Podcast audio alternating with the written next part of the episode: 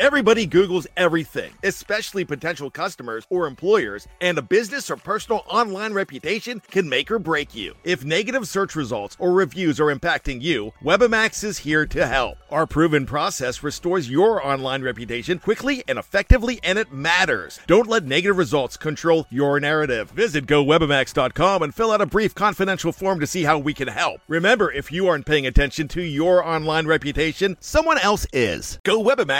GoWebamax.com. Before history is written, it's played. Before it's frozen in time, it's fought one shift at a time. Before it's etched in silver, it's carved in ice. What happens next will last forever. The Stanley Cup Final on ABC and ESPN Plus begins Saturday. With threats to our nation waiting around every corner, adaptability is more important than ever. When conditions change without notice, quick strategic thinking is crucial. And with obstacles consistently impending, determination is essential in overcoming them. It's this willingness, decisiveness, and resilience that sets Marines apart. With our fighting spirit, we don't just fight battles, we win them. Marines are the constant our nation counts on to fight the unknown. And through adaptable problem solving, we do just that. Learn more at marines.com.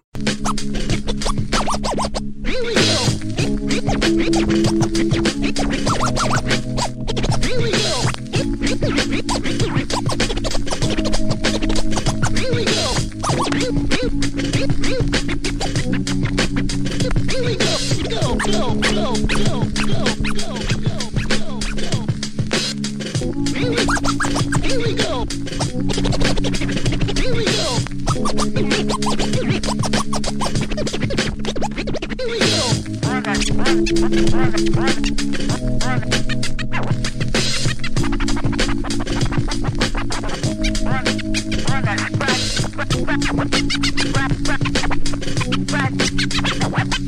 Thank you.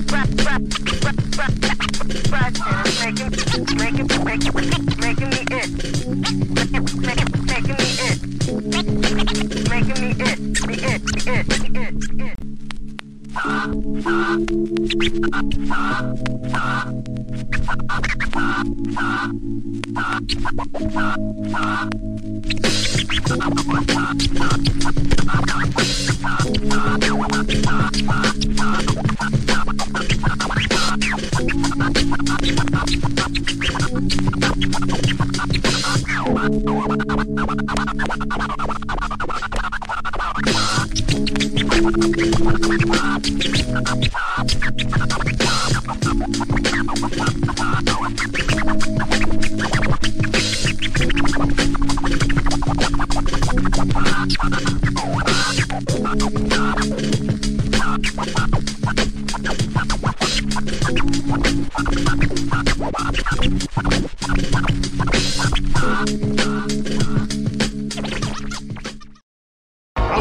one.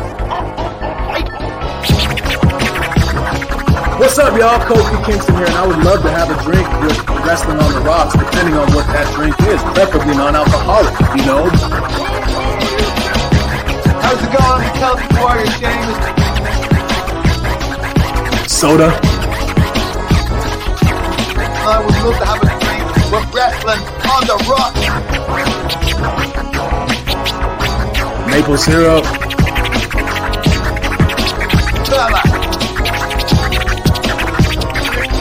I would never have a drink with wrestling on the rocks. Welcome to Wrestling on the Rocks, episode one. Again, Cody lost, and there's nothing to be happy about in wrestling ever again. With me today to be a dick about it, we got Bishop. Yes. Um, you know, the rumors are not true. Um, I might not, I do not have the biggest one, but I am the biggest one. Yeah. The biggest, Dude, check this out. I got this at WrestleMania. it's fucking awesome. Are you kidding me? Isn't this the coolest shit? Here's the thing that made me the most mad about this, right? So when you go to the when you go to the access shop at WrestleMania, we were out there for LA If you listen to Medusa's podcast, Queen of Carnage on YouTube, uh, well, I mean, it's youtube.com slash Queen of Carnage, but it's called Paving the Way and Trash Talk. We talked a little bit about WrestleCon and the WrestleMania weekend. Uh, if you listen to John Arezzi's podcast, Pro Wrestling Spotlight, I've talked a little bit about my trip out there. Uh, but we haven't been here in the dive bar of the IWC to talk about all of it. But when you go to the access shop at, in LA for Mania, every single purchase they gave you a free cinnamon toast crunch What? lucha mask. This was free. What? I bought I went there just to get one item. An Andy Kaufman t-shirt with a WWE logo on it. Cuz how fucking cool. And when I got Right. there, they also had a Tim White shirt from the Hall of Fame and it was uh, it was just a great picture of him in a ref shirt and it said Tim White Hall of Fame and I said, "All right, I'm getting two things." I got those and as I was in line, I was seeing people walk away with this mask. And I, as soon as I get to the front, I was all like, "Where were those crazy masks I'm seeing everyone has. What was those cinnamon toast crunch things? And she goes, Oh yeah, they're all right here. We give them to you for free as soon as you buy something. And I was like, Oh my god, load me up with as many as they'll let you give me. You know, but you know, Yeah. you get the one. But I was like, This is amazing. Plus, here was my thought, and I'm sure it's theirs. We know one match during Mania is going to be sponsored by Cinnamon Toast Crunch. Right. Everyone's going to put their mask on, and there's going to be a sea of Cinnamon Toast Crunch out there. I didn't see one goddamn cinnamon toast crunch match in the entire mask in the entire crowd the enti- the whole weekend. They they they should have advertised it uh on the mask itself, you know, like Yeah. that this would be part of Rey and Dom in some way because that's I mean well we can get into that whenever, but uh had they done that, yeah, fuck yeah. Um or they should have done the thing instead of there, do it at the stadium before um you know the day of that match. I don't remember if it was day one or day two, it's been so long. But I mean, yeah, that's maybe when awesome. they handed it out, they could have said, "Hey, they're really hoping that you guys wear this during Rey Mysterio's match," Right. and people would have gone Right. like, "Oh shoot, they do? Okay, how many of us?" Total shills and marks would have been like WWE wants me to do that. I've got your back, E." WWE. Yeah, half of them. Half of them. You know the other mean? half would have told them to go fuck themselves and thrown them out. But yes, I agree with Exactly. But that's what I Yeah, mean. Half yeah. of them would have. half of them would have. Yeah. I think it's I awesome. couldn't believe this. It's amazing. I was taking selfies with it with producer lady. She's very uncomfortable and angry about it.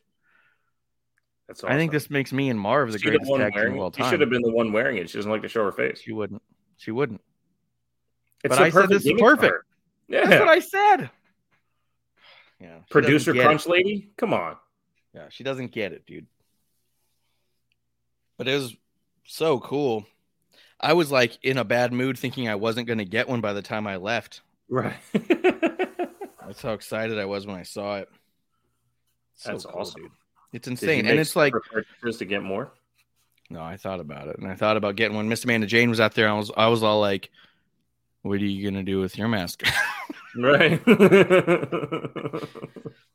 I mean, even the back's got a big WWE logo with Cinnamon Toast Crunch on it. Like they're oh, it's amazing. they're not goofing around, dude. and it's really good quality. To be honest, and this is gonna sound dickish. This is better quality mask than the Rey Mysterio mask I bought from them from the 2019 Rumble. There you go. That mask was like really flimsy and weird. I mean, it's not bad, bad or anything. But that This one's gonna like- last forever. This one's hefty, dude. It was incredible. Just incredible work. My, I'll tell you, uh, and I'll just say it now. My favorite part about that match being sponsored by Cinnamon Toast Crunch is that the people who were mad about it being sponsored by Cinnamon Toast Crunch didn't watch the match. Because if you watch the match, you can barely tell it's sponsored by Cinnamon Toast Crunch. Yeah, you have no idea. You have no idea. Like every once in a while, you actually see it on the sides and everything and go, oh, yeah, that's right. Wait, is this sponsored by Cinnamon Toast Crunch? Because they didn't even say it like they have before. Like when uh, On the way out, Rey Mysterio walks by and high fives a giant cinnamon toast crunch, which was actually Sol Ruca from NXT. We found out, which I thought was Mm. so funny. Uh, and then made well, me I wonder had why tears in my eyes from his entrance, so I couldn't see that happening. You know what I mean? Really? Well, oh yeah, yeah, the Eddie stuff, and yeah, that was good. That was good. Uh, but yeah, it was. Uh, it yeah. Uh, apart from him high fiving a giant cinnamon toast crunch, which when I found out it was Sol Ruca, I was like, why didn't the cinnamon toast crunch do a backflip? You know what I mean? Like, Right. oh, good now. right. But yeah, other than that, I think the ring post said it, and I didn't even notice it. I had forgotten it was cinnamon toast crunch because at the end of the, the whole thing, I was like, I thought, why did they give us these masks? Why? I thought there was gonna be a thing, and then I remember seeing the one crunch. Yeah. That was it, man. That was it. They didn't do a whole lot with it. It was not as intensely obvious as the pitch black match. Right. Right. Oh. Or even even as promoted as the Boogs and Nakamura uh, Mike's half and half the that they did the year before. Like as as they were Oh, walking yeah. down the ramp during the ren- entrance, they were they were you know doing the plug for it and everything. Like you said, like apart from the high five and a- occasional graphic, you know. Yeah, no, that's it. Uh, well, I'm not going to review a bunch of stuff because it's been like a month and I'm still kind of sick. So we're going to talk kind of overall review stuff. Uh, I guess one of the big things that happened news wise was Endeavor, the Endeavor thing. They're they're encompassing WWE and UFC. They're going to have what I think is the most fun part is they're going to create a new name for the Endeavor portion of the company that encompasses UFC and WWE. And I think that that's going to be fun to watch what they name it because I have a feeling it's going to make no sense. Uh, but yeah, it was a big deal. It was a really big deal. And when you when you kind of see it happen that way, I was wondering how much of that was has been in motion for a while. It seems like it. It seems like it's been in motion for a very long time because they've spent a lot of time together. Uh, if you remember, what was it, SummerSlam last year or Yeah. uh, Royal Rumble last year? Whenever Pat McAfee was attacked by Baron Corbin, and then they go to, excuse me, they go to UFC that night or whatever. He's got the neck brace on and shit. Like, Yep. um, and they've had a long-standing relationship, at least business-wise, on a uh, mutual level. You know, uh, the Yeah. real Forbidden Door. You know, allowing Brock Lesnar to fight for real. Um, but yeah, to your point, I saw that they're going to change the ticker symbol from WWE to uh, TKO, and this is look. I didn't read a lot on it, and there's not actually not a lot to read on it. But what I read and what I saw, it's more of a merger and acquisition than an outright sell, because Yeah. yeah. WWE stock is going to migrate to this new TKO symbol in this new TKO company. And they're still 59% of what Endeavor's secondary company is going to be. So, whatever that name is, is going to uh, encompass 49% of WWE. So, basically, they took the entire thing, and Endeavor is now the thing that owns that thing. That's Yeah. it. Because it's now also 51% UFC. So I, I don't really understand the the marks of it all, you know, mm-hmm. in that wrestling terminology with the oh, I can't believe Vince sold. Vince didn't sell. He didn't sell. Oh. He was he was I mean, that is- acquired in a merge. Well, look, it's the two percent that does it, right? It's he. What he did was he he got value for the company without voting rights, but he still owns what he owns. He didn't get nine point three billion dollars to now go work for that new company. You know what I'm saying? Like it's a merger that he still kinda owns the same for the amount of part as he does before. No, No, he I mean- does. he does, but not with not while getting paid at the same time. Is what I'm saying. No, Like he when didn't get paid to walk away, but he did get paid to have a boss. There are people who can make executive decisions above him now. I, I again, I don't disagree, but it's within the the merging of the companies. So, for instance, Dana White got paid when Endeavor bought UFC for four Mhm. billion dollars, right? Yep. He got paid for his ownership share that he had with the Fertitas. Mhm. Then they go, "Hey, we need you to come work for us." Okay, Mhm. fucking right. I'm going to do that. That's not what happened here because Vince McMahon still owns the same part of the private equity stock that he would of WWE. He still owns that. That didn't get bought from him. He still owns that portion of it. So if the entity, if he wants to buy back the entity of WWE, he has to give Endeavor $9.3 billion. But it's not Line like he was given out. 9.3 billion. You know what I mean? Yeah. So it's not it's not exactly a sell, but he did sell the rights to the company, if that makes sense, because it's more of a merge together. He still owns 49% of this new company. WWE still owns 49% of this new company. Yeah, which is not If, the if that makes share. sense. Right, right, right. Yeah. Which is the So biggest, sold. which is probably the biggest. thing. When- there's a merger, there's a top dog and a bottom dog. WWE was the bottom dog in this one, but For sure, and you- deal. Well, you can actually say it's it's worse off for Vince in a number wise by not taking the outright pay to walk away. Because he probably could have got six billion dollars for the company and walked away with three billion dollars while everyone else splits up the other four uh, other three and it's no longer a private company. But the fact that they're taking the UFC infrastructure for things and they're going to apply that to WWE, but take the WWE shareholder thing and turn this private company of UFC into a now public entity. It's fucking awesome. They're they're really like blending fight, the brands together. Is, is slap fight Dana White's thing that's outside of the UFC bubble, or is it within the UFC bubble? I believe, I believe it's within the UFC bubble. Oh, like it's a could be an part of. Endeavor. that could be an issue at some point if it goes public like that. I could see Uh, a lot possibly. of backlash. well, Uh, I mean, even UFC going public could be could be part of that. You know, Oh, I yeah. mean, there's and just like Vince McMahon, D- Dana White's extremely polarizing and gives less of a fuck than Vince McMahon even does. You know, he'll good point. he's he's so unfiltered. So it, very very interesting to see how this goes going forward. Also, McMahon has a second life. He's got black hair again and a mustache. This is second Vince. This is Vince 2.0. Mm-hmm. Mm-hmm. So that's exciting. I think that he's uh robotic at this point. Uh, might You know how like you know how like in Animaniacs and stuff they would like take a brain out of an evil boss and put it into a robot version of the boss and it was Right. like would have the robotic mustache. yeah. I Yep. think that's what we're looking Yep. at. Yep. I, look, I, I think it's overall. I, I don't think it's a, a bad thing. I- one thing I was thinking because, um, what's his name? Ari Emanuel. He said that they're going to take the UFC blueprint and apply it to WWE, which I believe UFC was bought for four point eight billion or maybe four point two billion, something like that. It's now worth twelve point one. Yeah. So if they're going to try to triple the growth of size of WWE, like how is that a bad thing?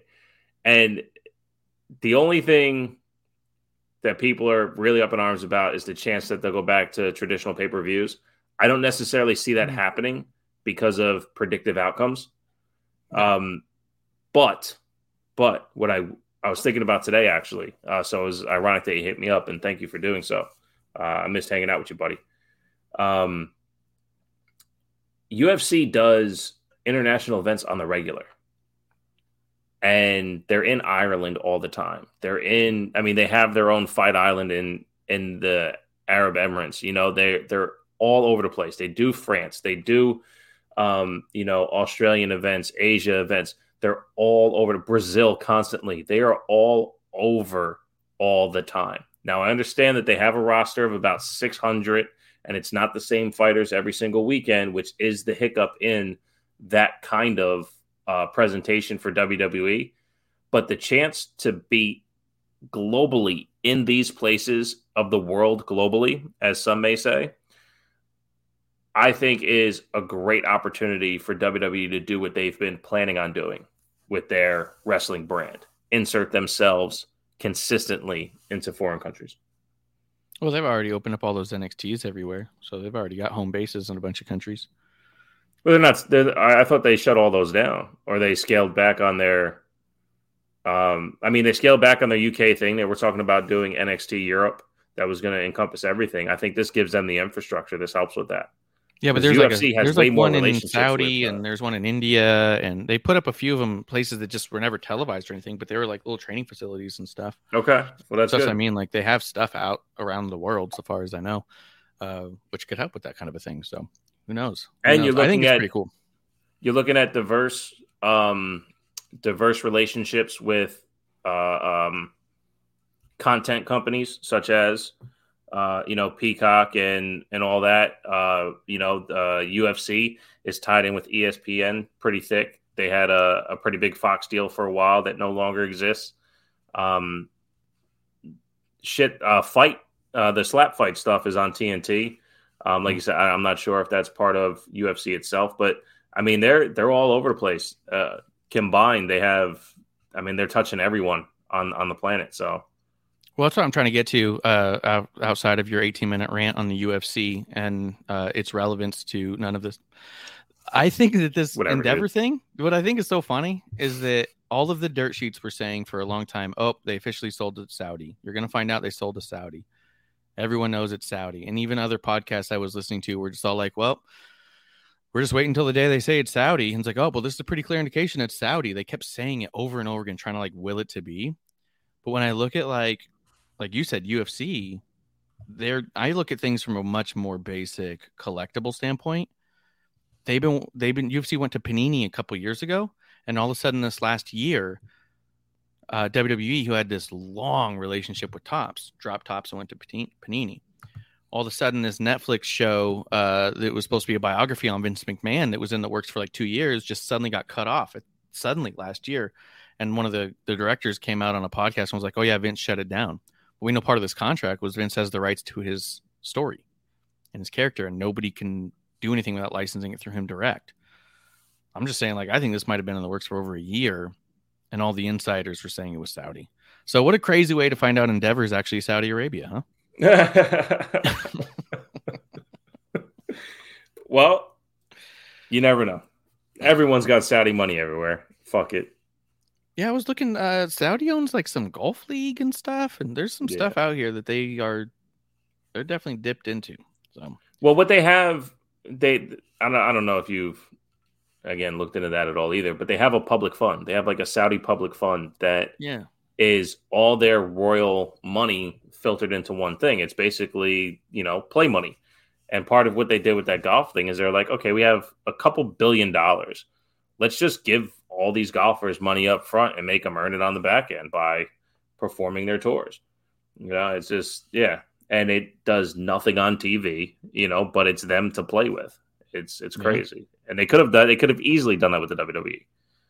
Yeah, no, But is. Vince is too smart for that. People gotta give him credit. wouldn't that be crazy if like in six months Saudi buys Endeavor? Yeah, right. I just like watch people freak out. well, dude, I've been sick for a while. I don't know what you got going on. What's in your glass? What are you drinking? um, I'm feeling lightly Canadian, so I have a little Labatt Blue Light. Dude, Um, Labatt's is so good. It's extremely underrated. Uh, it's crazy for me. Canadian beer, I'll either have a Molson Triple X or Labatt Blue Light. And don't know if I've had it- the light. Blue Light is like I don't know. It's got to be like four point one. Molson Triple X is like seven three, but it's all flavor with me. Um, Yeah. But yeah, uh, cheers, brother. Yeah, I just got coffee. Just still have to work through this throat thing. That's what she said.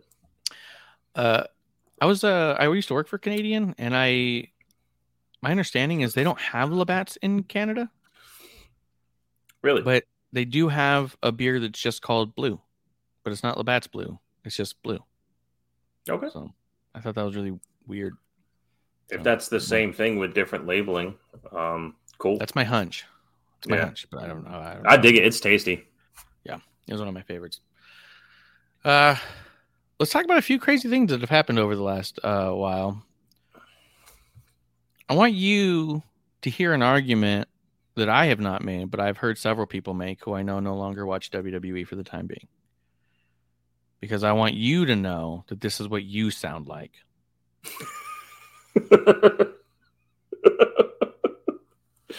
Good. They said Roman Reigns has been doing the exact same promo for three years. There's no growth in his character. It's stale. It's old. He says the same thing every time. He says, Acknowledge me. He walks away. He's boring. The bloodline has been doing the same match for 10 years. They say we the ones and you the twos. And that's old and stale and stupid. And there's no growth in the storyline. These guys are just doing the same promo week after week after week. And you can guess what it's going to be. And you know what it's going to happen. And there's no point in paying attention. Roman Reigns, they say, has gone stale over a year ago, and there's no reason to watch his matches because you already know he's going to walk away with it. That's what it sounds like when you talk about Cody Rhodes being AEW Cody and not hitting. It's one of those arguments where you go, I guess I see what you're saying, but it just doesn't hold up if you're paying attention to any of us who are watching the details, right? This bloodline storyline is crazy good and detailed, but a lot of people are taking it at super face value. A lot of people, the few people are taking right. it at super face value and saying, "Oh, he's going to come out, take nine minutes to do an intro, put his finger up, say, acknowledge me, say a couple things about the other guy, and then he's going to beat him up with the Usos interfering. So, why bother? Right? There's so much more to the story than that. You know what I mean? That's how you come across talking about Cody. is you oversimplify things on Cody's front that I feel like you miss the opportunity to have fun with some of the stuff. Now, not everything has to make sense all the time because I'll give you this raw Cody beating the shit out of security guards and kind of in a sort of phony, fired up. It was a little. I was like, ah, I don't, I don't know, but bro, real quick, the take I okay? made on that, the take I made on that, I just go, why don't, why doesn't WWE send out twenty women to hold them back? if they send out twenty women, is Cody going to be punching and pushing and so and good. fighting his way through twenty women? be so good. You only have Aja and Jessika Carr come through. He just double clotheslines them. There's 20 women in black polos and black pants. Yeah. The um the, the one chick from the side, the with the blonde hair, the skinny rip chick who plays security on the side, the one that held back Gronk that year at WrestleMania. Oh yeah, yeah her yeah, out there too. Yeah, just, oh yeah. So have 20 women. It's like you're not gonna be punching through 20 women. You're not gonna try to jump over and fight through 20 women. no, but if they did that, that would be the immediate TV return of Brandi Rhodes. Oh so yeah, come through and lay them all out. Yeah, Cody would go through. All right, but go ahead, make your point. Make your point. But yeah, I, I not everything has to make sense in every way, but so, most of the stuff should make sense most of the time. Uh, I would say on the other side of WrestleMania, I just still get the feeling that having Cody lose was a super missed opportunity, and I here's why. I think the last two weeks of Raw and SmackDown have been unusually flat. I think even the tag champs, dude, I cried when Kevin and Sami won. That was an amazing moment. But where are we on the other side? They're still kind of going back and forth with the bloodline. And I heard someone say, What are you going to do? Put him in a story with Street Profits? Maybe. Maybe have an open challenge. Maybe something that just makes it feel like it's something a little bit different till we get back to the bloodline. But now the bloodline's doing exactly what they were doing before. Now, all of the chaos or confusion the week after week from Rumble to Mania Jey Uso, Willie Woney, Willie Woney feels completely forgotten. That feels completely pushed aside, and now we're just back to Jey Uso before Rumble, back when he hated Sami. He's just back on that. You know what I mean? It feels like we've gone backwards some. Well, the better choice, real quick, at, at this stage with the winners the way they were, the better opportunity to tell a more engaging story would be have Roman on TV and the Usos off TV. Right, that could be an yeah. option for sure. Yeah. Well, we have no Roman. I do think the stuff they're doing with Brock and Cody is really cool as a concept. Not every segment's hitting, but as a concept, dope. Yeah, have Cody go through the thing.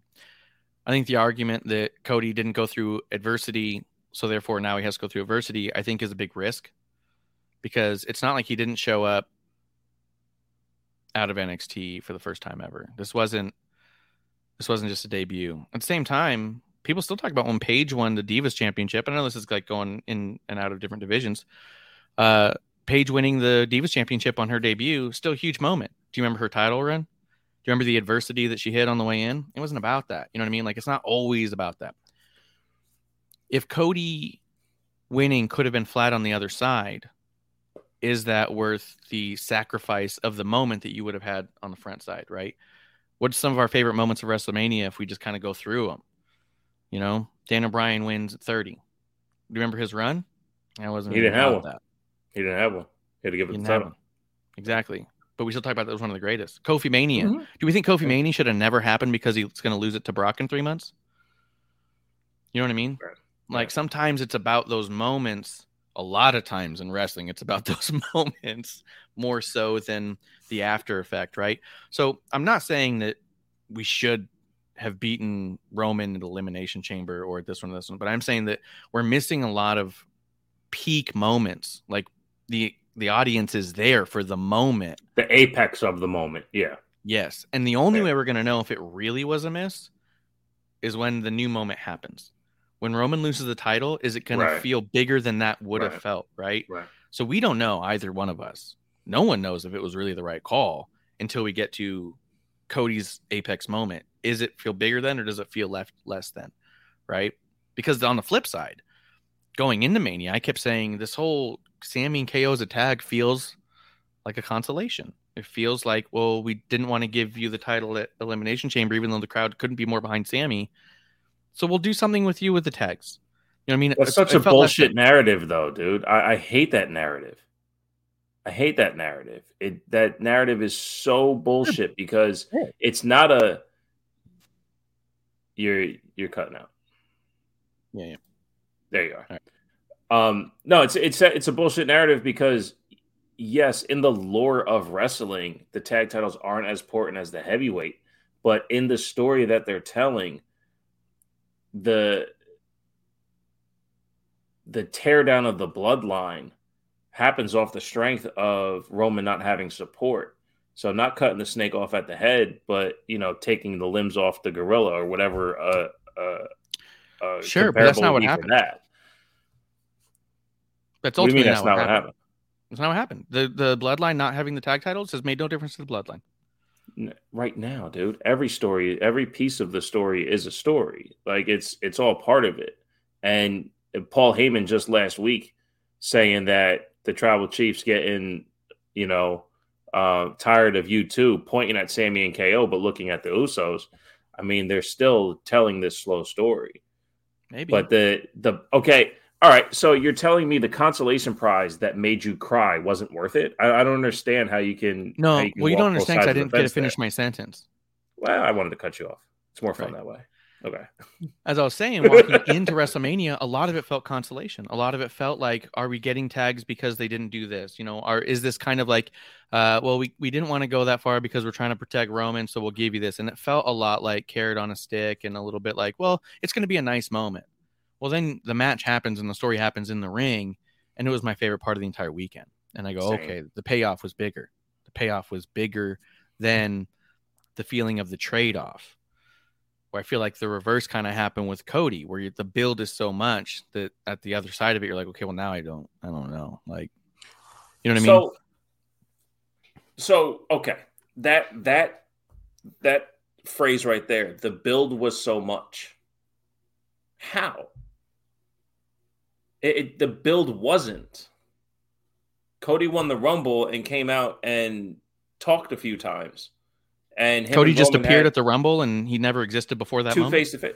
No, he did. He had um these sappy story video package that were I so Okay, because and Romans had because- these flat, stupid acknowledge me promos. If you want to ignore the story within it, we can do that. no no no no no no I'm not trying to do that. What I'm all right. So I, I say this. I. I say this is that. I I do well, I do agree on why people like Cody. I think where you say oversimplify, I think people overinvest. There is less to what we've been given in Cody than people give credit. There's definitely more that's been given to Cody or come from Cody than I give credit. But I do that on the back of people over investing into what's happened. Like I was so nervous Roman was going to lose because of the vibe around Cody without the substance from Cody. That's I just want the substance. If Cody, for instance, for instance, if Cody doesn't do the because Cody's character is, I respect you, Mr. Pearce. Thank you for the respect. I'm walking out the ring. Right? That's been his character. He's going to go about this professionally, and it's going to take his lumps. I lost. There's no denying that I lost. Right? That was the first thing he said. Not I was cheated. None of that. Right? So he's going about this respectfully, professionally. That's his character of it. Cool. Cool. He flips the switch into going all ballistic. It was a miss. It was a miss. But the first thing I said when the Brock thing happens, I go, I want Cody to beat Brock. Like, there's ways to get people like me invested with depth. And I didn't get that. To your point, we don't get Drew without Roman in Cardiff, right? We don't get mm-hmm. Sami in Montreal without Roman. We don't get Cody at WrestleMania without Roman. The best point you made, which is the in between the over simplification of how big Cody is and the undersimplification of how big Cody is, that's what you're saying is how many times can we get a Cody, a Drew, a Sami before okay, that enough is enough. This fucking has to happen. You know? So yeah. And I think I, a lot of the investment in Cody is residual investment in Roman. People want Roman to lose at a certain point, right? Oh yeah. So I think they're getting trickled down uh, investment. So I think investment. some of the stuff is getting filled in with because how great would that be kind of concept. You know what I mean? Are we getting everything presented or are we allowing our emotions to invest us on top of that? Right. Which right. is also part of the part of the deal at the end of the day. It's wrestling. Mike is coming through saying, Look who's live. It's good to see him. Cheers. Cheers to him. Um yeah, but, I don't uh, have a. I I get it, dude. I I absolutely understand why why people want Cody to win from the not liking Roman side, from the liking Cody side. Um, I understand why people cheer.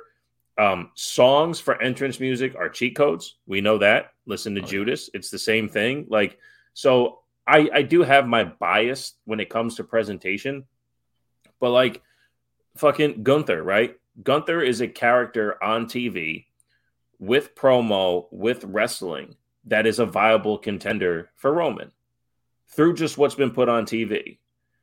If he ended up in a program with Roman on SmackDown this week, I would go, holy shit, this guy might have a chance to beat Roman because of what's been presented on TV. That's all. Uh, I just present something on TV that makes me invest through character, through story, through wrestling. Um, so I'll tell you what doesn't make you believe someone can beat Roman is having him lose to Roman. Right. you know what I mean? Like I also get But having like, them lose to Roman with Uso interference and bloodline interference gives that out that they possibly could. Yeah, maybe. You know, we're going to find out it. eventually. Yes. Right. but I also thought the argument that people were making that like, oh, see, Cody lost because he didn't have he didn't he didn't have what it takes to be made undermines the concept that a lot of people get made by winning the match. You know yeah. what I mean? Like, yeah. it's what happens after that. If he'd walked out on Raw with the title, then it's up to Cody. What do we got next? You know what I mean? It, can he carry this on? And sometimes you don't know until you put it on him, and then you find out, right? That just happens. Uh, to say that like this yeah. person's presented like the world champion without the world champion there, kind of a deal. I've always thought it was a little weird. Like, I mean, even with like Becky, yeah, people saying she doesn't need to be around the title. Yeah, but if she doesn't want the title, then is the title less important than Becky? Like that, those kinds of arguments I've always thought was kind of weird, you know? Well, even one of the things about Becky, oh, how can she be a star on the main roster? She never won the title in NXT. You know, oh, it's yeah. that's they're they're apples and oranges, you know. and exactly. I, I even when I say that about Cody and AEW, it's a pot shot. It's not real, you know, yeah. but it's the it's it's to again undersimplify because people oversimplify. Oh, he was the biggest thing in AEW. No, his segments always sucked and he never won the title. If he was the biggest thing, then he'd still be always. There. His first you know? year he was hot. No, no, no. And then like I, the second I, year started to go down. Yeah. dude, I tell you, as soon as the MJF program was over, I, I was I was out. There was nothing. Yeah. I just I didn't feel invested in anything. I was like, oh, this is really weird. Yeah, he got shot in the foot pretty hard. Uh, but I lost it.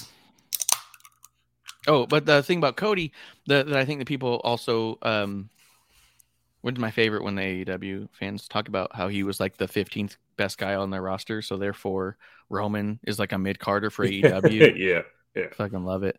The thing that they're negating, and you know, we don't do a ton of business talk and stuff, but you know, numbers are numbers, and we go in and out of kayfabe all the time. Uh, Cody sold the biggest number of house show tickets in like 10 years. The other, like a month or two ago before Mania, I think it was Detroit or Denver, something like that. There was no bloodline, there was no Sami, there was no KO. It was all on Cody's going to be here, was their whole entire marketing thing. And they got like 10,000 people in this fucking house show. I think what this shows more than anything is that AEW didn't know how to utilize someone who had the capability. You know what I mean? Yes. Yes. And I think also to say that Cody's not ready to lead the brand undermines the idea that Cody sold 10,000 seats to a show that wasn't going to be on TV. I tell you what, I think Cody is more the John Cena crowd appeal Yeah. than he is the John Cena headliner to a pay per view. I think he's eh, for me. For me, I don't think I've seen anything of his that's captivating on TV. That if he was the main event of the pay per view, like Elimination Chamber in Philly, that I'd be like, well, I got to go see that. You know. Yeah. Um, but with that being said, I got tickets to SummerSlam. I'm going to SummerSlam this year in Detroit. And if he's the main event, cool. I don't care. Um, but I do think he, I do think he resonates because my son, he's eight and he fucking loves Cody. Why do you love Cody? His song's awesome. And I want him to beat Roman. Okay. But why?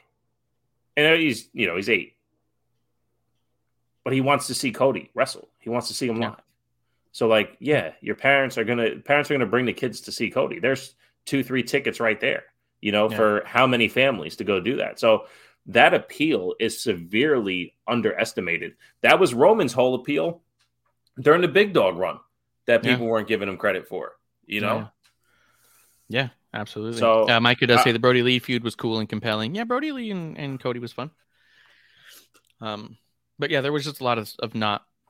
There was a lot of stuff that wasn't missing and wasn't connecting, and and at that time, you know, that I But think yeah, he's for- been able to figure out. But the thing the thing me and you haven't had a chance to really talk about is the in between you know like I, I i get it i understand it i see all that but for me the in between i just i need more depth for me as a fan i need more depth to cody to understand that he's he's capable of winning this because anyone can wrestle and win a match right we talk about that all the time i need cody's story story that he needs to finish to show me the depth, show it on my TV, and I haven't seen it yet.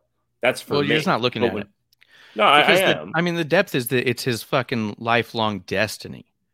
Like His, this is yeah, yeah, it's Seth Rollins too.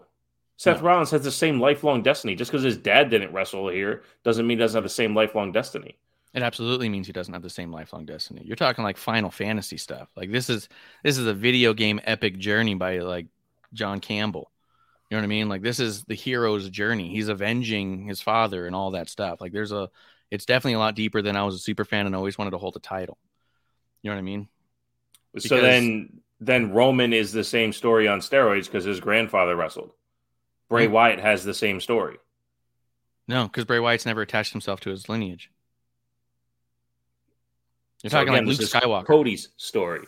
Yeah, Cody's story is like the Luke Skywalker story. Except, I mean, Darth Vader was evil, but But you know Darth what I mean. Vader was dope. You sick, dude. Sick, sick. Dude, I was super so- powerful. I was talking to a buddy of mine. Let's just segue to Star Wars real quick. I was talking to my buddy of mine about um Kylo Ren, right? Yeah. His parents were like the two dopest characters in the whole Star Wars saga. And he's just a little bitch. So bitchy, dude. It was crazy. Like he had the He's ability. To have the coolest fucking parents, all the abilities in the world. He could have been the biggest baby face in all of Star Wars. And he goes, fuck that. I hate everyone. What a yeah, bitch. then he's just a bitch. Yeah, it was crazy. I saw the same thing when I was watching. I was like, God, he's fucking whiny. Isn't he more whiny than Luke? He But he's so Luke good. and it's like, no, your little whiny bitchness, that's what makes you so bad at what you're doing. Yeah. Now this person with zero lineage just calls herself a Skywalker, and now she's the dopest of all time. It's like Cody. It's fucking Cody has a No. lineage. Sorry. Cody's got the lineage. You know what I Ray- think is cool about Cody's story on this side though, is you know how in some video games, like an Ninja Turtle video game, level one, you encounter Shredder, or you, you know what I mean, and then like Yeah, yeah, Shredder kind of yeah. lays you out and then he disappears, and now you got to get back to Shredder. Fuck yeah. But by the time you get to Shredder, he's Super Shredder, and you're like, oh Right. fuck, dude, I had to beat all these little fucking minions and bosses to get back to him, and now he's even more powerful, and he beat my ass last time. Like I do think we're looking at like a video game story of Cody, where I'm he here got for it. defeated by the boss, right? And I do think that part's pretty cool. But again, it's all about timing. How many of these moments were the right time because it was just the right fucking time? Kofi was not supposed to happen, but it was just the right time because you'll never have that chance again, right? We're not going to know until Cody wins if they really fuck this one up. You know what I mean? Yeah. We just won't. But because he could win in such a way that we all go, huh, well, I'm glad he got it. Sort See, of here's like the thing. how how Becky's whole tag title run has been, where you go, huh, that's nice for her, but it didn't feel like the moment. Well, I've I've always been a contrarian in this way, where when Roman turned heel this time, and people were like, "Oh, they should have done this years ago." I never felt that. I thought years ago him as the big dog was the perfect anti baby face because, like Triple H said, right, he's the biggest heel we have. I, I thought his stuff with Braun Strowman, Bray Wyatt, um, Seth Rollins, Daniel Bryan, like all that stuff was just really great wrestling, right? Yeah. When Cody wins, when Cody wins, not if I'm on, I'm right. I'm I put out a whole episode on why Cody's not ready, right? But when Cody wins, there's going to be so many people going, oh well, they should have done this last year at Mania. They should have done this back then. But again, following the story, watching the progression, seeing the depth, watching him go through these adversities, these character buildings, this earn it on TV, if you will, there's going to be a a bigger hold to the title, a la Kofi Mania. The only reason why we believe Kofi was ready is because he went through the gauntlet, he went through the elimination chamber, he went through all these these adversities, and you go, wow, he really does have the resolve and the crowd behind him. Let's do it. You know, like I said on on my latest episode, that Cody ain't ready. It taking 15 minutes to beat Ludwig Kaiser while looking like you might lose to Ludwig Kaiser is fucking bullshit. That's stuff that you've said about AEW with Miro holding the TNT title. I thought one of his best matches was against Lee Johnson, and you're telling me, well, why would he ever look like he would lose to Lee Johnson? Like, well, that's a fair point. Yeah, You know, because, how are you- because Miro is a powerhouse. Cody is not. Roman is a powerhouse. Cody is not. Cody taking 15 minutes to defeat Ludwig Kaiser is just technician versus technician. Like you put Daniel Bryan in a match with Drew Gulak, Daniel Bryan's not losing that match, but he's not winning it in two minutes because they're both. But he's also technicians who are not looking like he's going to lose. He might look compromised does. in certain points, but he's not. He would. There's a difference between being on defense and looking like you're going to lose. You know what I mean? Like getting out of a hold, but looking like you're going to submit to the hold is two separate things. Oh well, the, also the psychology of submitting to a hold is not that you suck; it's that you got caught. Daniel Bryan's talked about that too. No, Yeah, no, I get. I, again, I get that too. But when you're being built to this point where you're supposed to take take out the biggest star of this generation, then there shouldn't be holes in your game to get fans like me because there's fans like you who are already invested. There's fans like me. I need that extra level that shows me, oh, this guy's serious. He really is running through the competition. But you'd also prepare for Roman in a different way. Roman's not going to wrestle like Drew Gulak. So if Drew Gulak Okay, catches so you in an why armbar, is, why is Cody wrestling Ludwig Kaiser and Chad Gable and LA Knight? warm ups, warm ups, get ready, anything to see it all. Can I get out of this? Can I do it? But It's just, just basic told me- competition stuff. But you just told me that if you're preparing for Roman Reigns, you're not going to wrestle Drew Gulak. No, I said they're going to wrestle different. I'm saying if you're if you're Roman Reigns, you're not going to take 15 minutes to defeat Drew Gulak. If you're Daniel Bryan, you will. But at the same time, you think In Daniel Bryan way. might beat Roman Reigns. Right.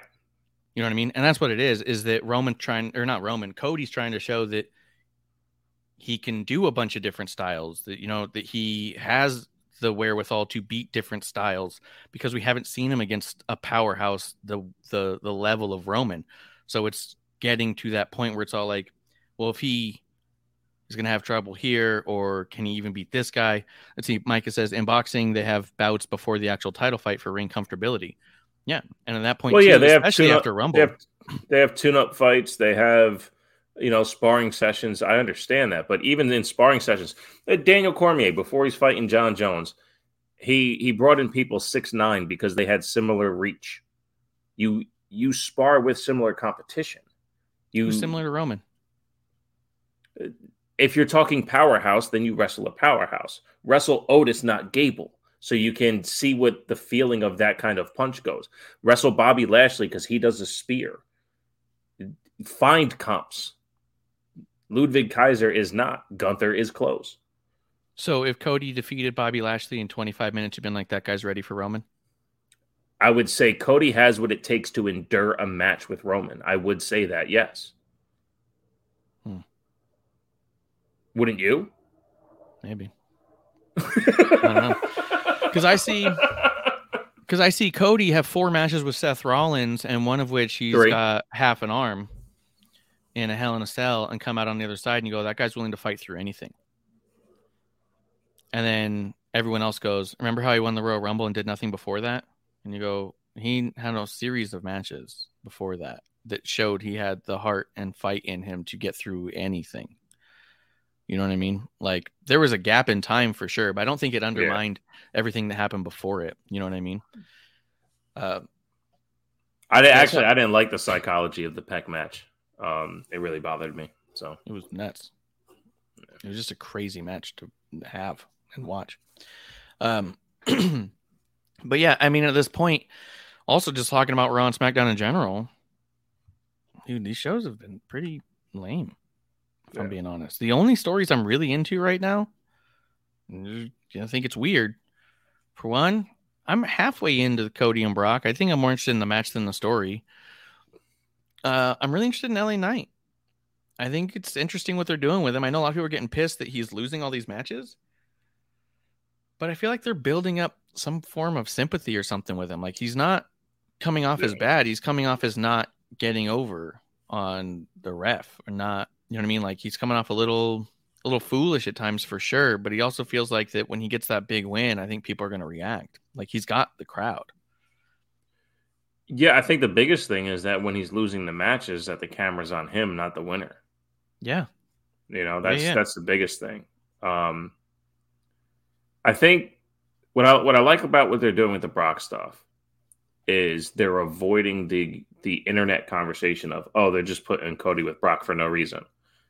So like you said, like I'm not a fan of the story either, but you kind of see that they're trying to give us a story so we can get that match. You know what I mean? Yeah. He's just the next boss. Yeah, yeah, yeah, yeah. He's the boss at level two. You know what I mean? yeah. Um, even Raw this week, the Judgment Day opening segment with the Bloodline. Were you feeling that at all? Well, okay, so this this is a, a take I had too. Um, I enjoyed again the presentation that this is why we're doing this, not putting the heels together for no reason. That's what I liked. Because they could have easily just put the heels together for no reason, right? But they said, hey, we made a deal with the Judgment Day. The Judgment Day is going to take care of our problems. We're going to take care of their problems. This is what we're going to do to help them. This way, you also avoid okay, we got a six man tag coming up. Well, these two are going to fight these two. We're going to have three matches back to back to back of here's the individual performers against each other.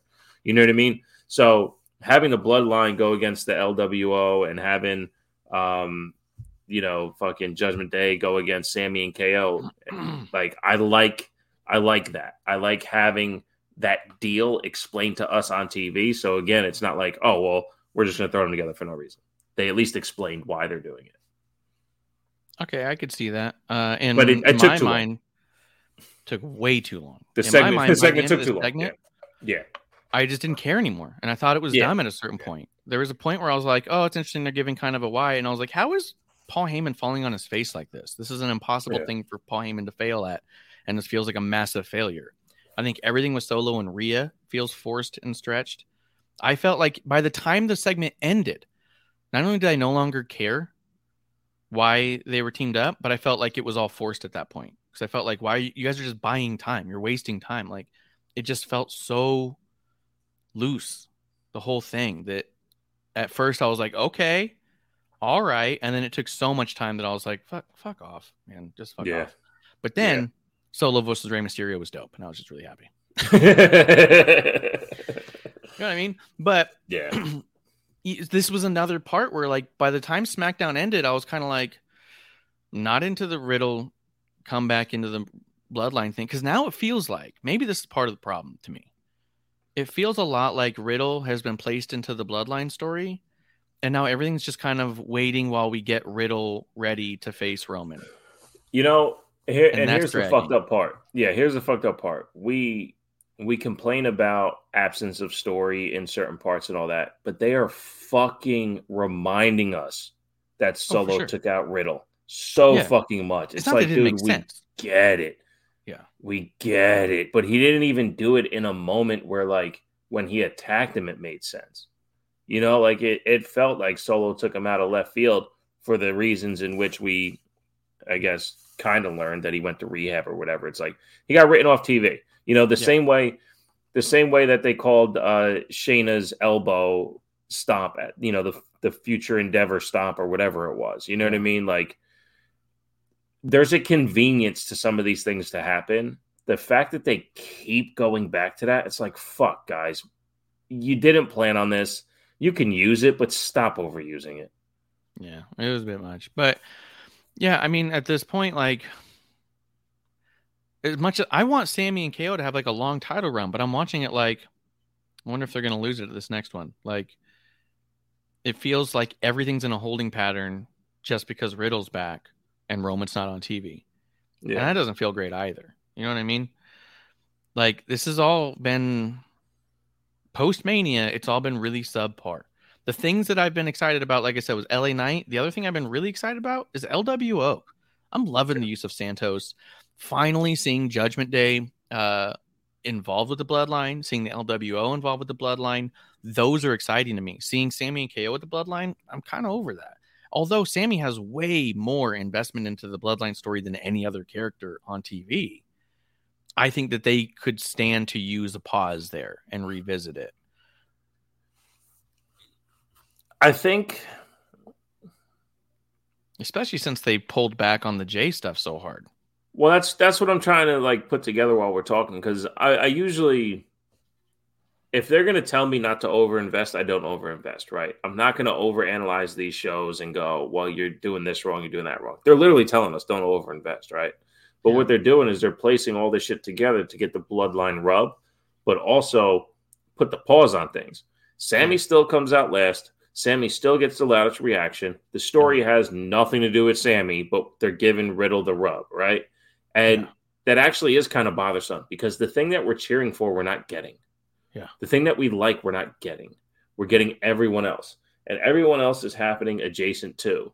And it's it's it's really bothersome in the fact that then why do we watch? Like you're saying, like these last couple weeks, it's like, well, what the fuck are we doing? I'm enjoying the LWO. Uh, someone had said on Twitter, and apologize for not writing down your your your at there, fella, but uh, it sucks that Legado has been changed to LWO. And I didn't want to get into the nuance of well, it's only LWO because Rey put them together. As soon as Rey's not going to be there, it won't be LWO. They'll still be Legado because they still have their music, blah blah blah.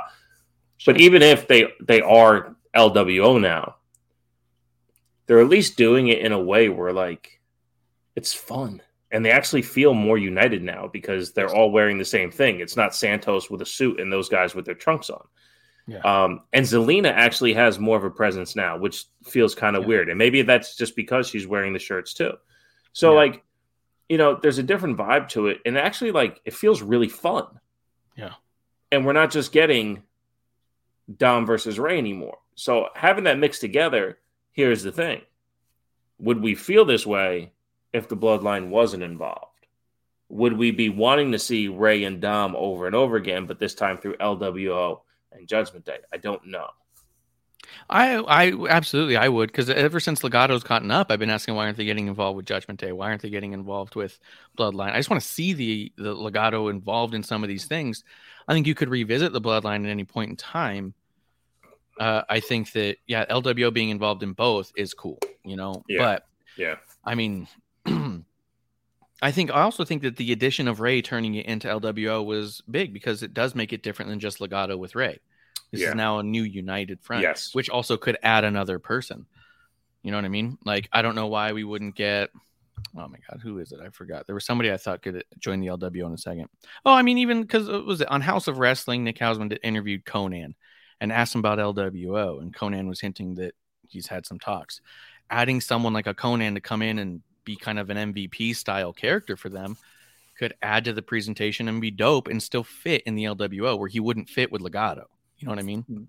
That was that was actually something that I thought about on Monday. I was like, "Fuck! What if the reveal was Konnan coming out Monday to introduce Rey Mysterio?" And that's when the T-shirts were given out. Konnan was the one to take the shirt off. You know, underneath his, he has the LWO on because he's more akin to the LWO than than Rey Mysterio. Oh no, he was Wolfpac, right? Yeah. Yeah. Konnan they started LWO without Konnan. Yeah, that's right. All right, Yeah, so I don't know if Konnan up. was ever in LWO. That's fucking um, so long ago. How fun yeah. was it back then, though? So dope, dude. That was a lot of fun back then. Yeah, but that was like a Rey and Eddie thing. But at the same time, Yeah. yeah. I Well, just think Eddie being LWO makes it feel like it could grow. Where El Legado felt Yeah. like it was Legado. You know yeah, I mean? yeah, yeah, yeah. Which was great in itself. It just wasn't Yes. going anywhere on the main roster. And it could have gone anywhere at any time. But I'm just saying by adding the Gotta give it to LWO thing, Yeah, it gives it a, a larger umbrella where you can go like, Yeah. oh, someone else could join. sure, You know. sure. With And I like- go, this is the unit. Last week, last week they had the, or maybe it was Friday. They had the um the country of origin difference for the LWO. Yes. Uh, they and then this week though they had all the Mexican versions of it on the shirt. So I don't know if they're trying to, you know, of course, pander to to the audience to get them to buy shirts and all that stuff with respect because they're awesome and it's a great move marketing wise. But also it is really fun on TV, and I like when that happens too when Oh, they no, overdo the on- marketing. Uh, but also it's it, it works on TV.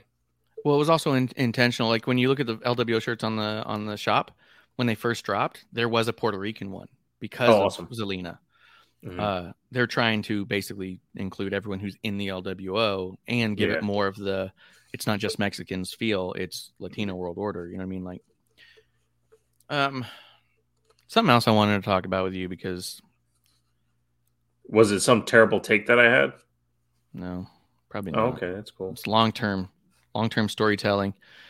Because I've sat here and defended year after year, episode one after episode one, the capabilities and the potential of the women's tag having episode two.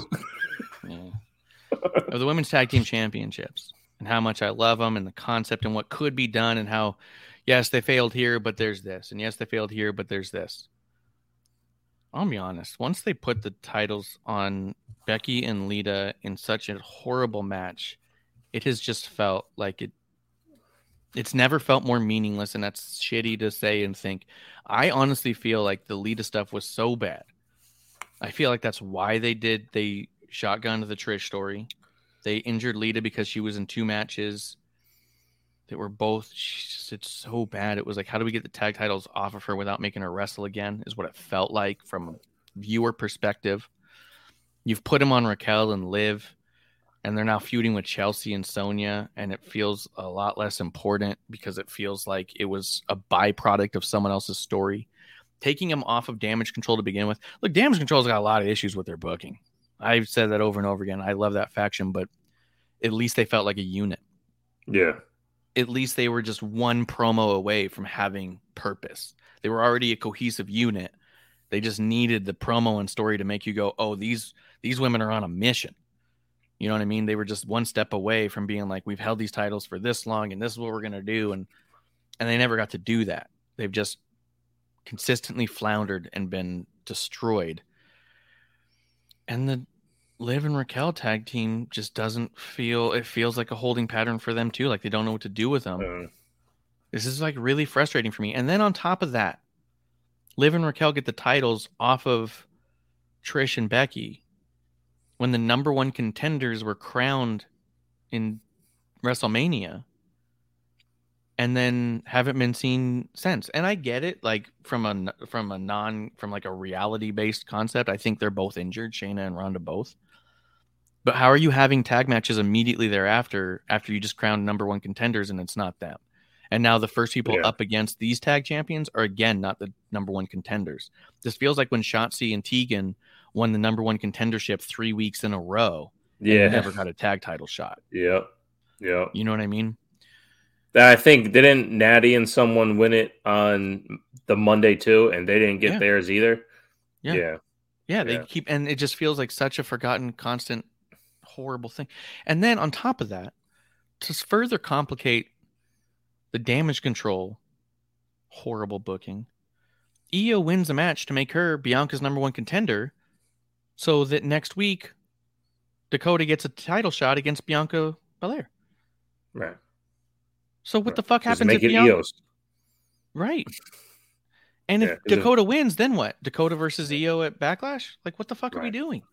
Right. Like it's feeling so like like I said before. The Cody thing didn't make a ton of sense, but realistically, if we were to pull ourselves out a little bit from our over criticisms of stuff, the fans were still hot. It looked cool in the moment. Did it make a ton of sense? Nah, not really. But does everything have to make sense every time? Nah, not really. It's wrestling. But a lot of stuff has to make sense most of the time. yeah. And the tag titles and damage control, none of it has made sense for a long time. And it's getting hard to defend and be excited about these titles. And it sucks. I have a plaque on the wall of when the, the Elimination Chamber match, when it won. Dude, I cried then too. Wrestling makes me cry. Because in my mind, I thought they've just started something that my nieces, who are only a couple months apart, could grow up to aspire to be Yeah. they'll never live. They were only a couple months old, less than a year old when those titles were introduced at Elimination Chamber.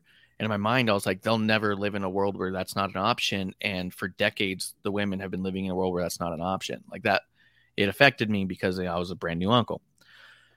And now I'm looking at it, I'm like, I don't know if by the time they're able to wrestle, those titles are around. You know what I mean? No, it's a fair point. Cheers, Justin, for coming through. Oh, Uh, cheers As to soon Justin. as, as soon as Marsh mentions women's tag titles, it's, uh, the ghost appears. God, I know. I knew he fucking would too. Like, "This son of a bitch, dude, he's waiting. He's lurking because he knows. Look, I I can say so many things about Mercedes Varnado, um, and I don't I don't want to, but the one thing I will say is that she is 50-50 correct on the women's tag titles. Whatever she did to her career at her frustration where the women's tag titles were going Mhm. has this ripple effect to what she does what she is no longer doing in WWE but also the truth of how those women's tag titles are being treated. You know what I mean? Like we watched the pandemic and who carried the pandemic, right? It was Sasha, it was Bayley. The tag champs are so important to what this is. Their presentation was fucking amazing. And at the end of the day, the stories are that she wanted more, caused enough haste in the background that she's no longer part of WWE. She was so right that they needed a better position for the women's tag titles, but also she's one of the best people to have that fucking title. Because when she does, they do feel important. Whether it's her and Bayley or her and Naomi, they felt fucking important. And the fact that she wasn't given some type of latitude to continue make those important sucks. And she was right about that. Yeah. To not continue to go along with it, I do think is why the women's tag titles are where they are because they don't have someone like her to to fight for them at all.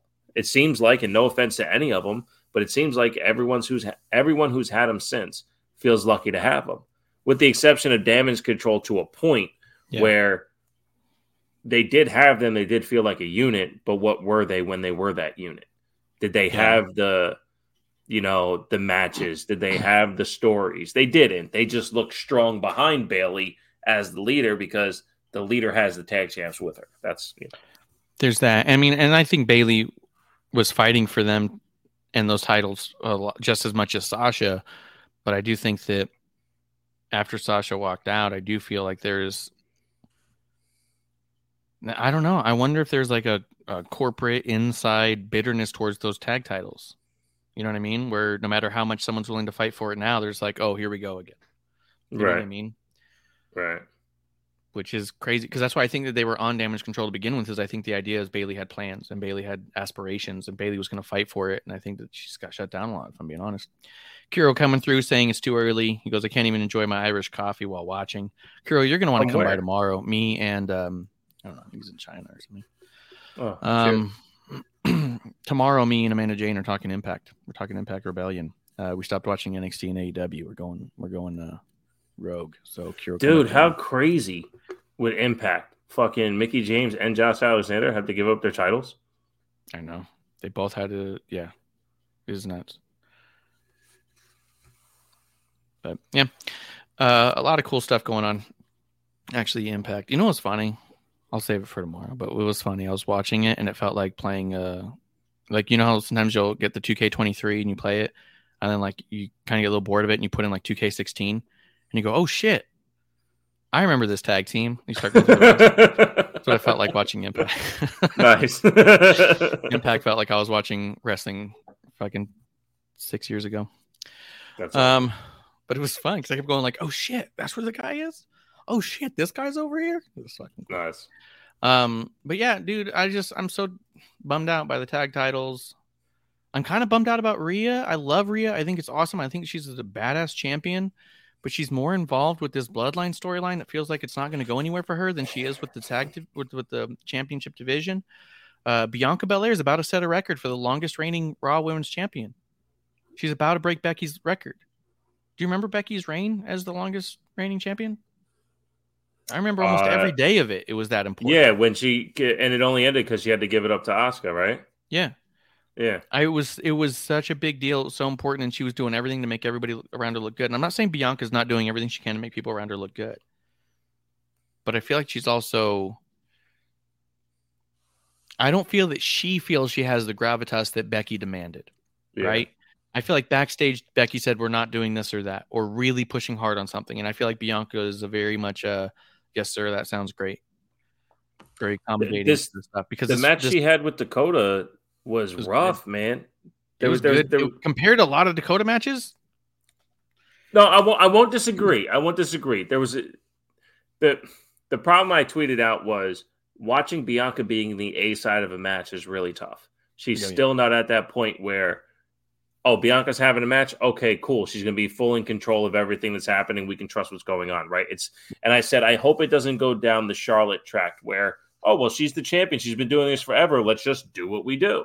And if I'm, I, I'm, I wish, I wish there wasn't some type of bias that clouds my judgment if that's what people want to fucking call it. But the Mhm. fact that people are calling Charlotte Rhea the match of the weekend for WrestleMania blows my fucking mind.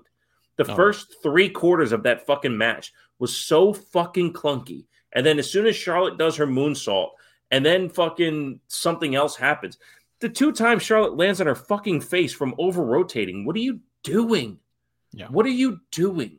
Stop trying to show me how impressive an athlete you are and just fucking wrestle. Yeah. And we don't I do think that. that, it, it did look a lot like uh, she was stiff in Rhea, and Rhea just went okay, and I felt like that was frustrating Flair getting hit right back.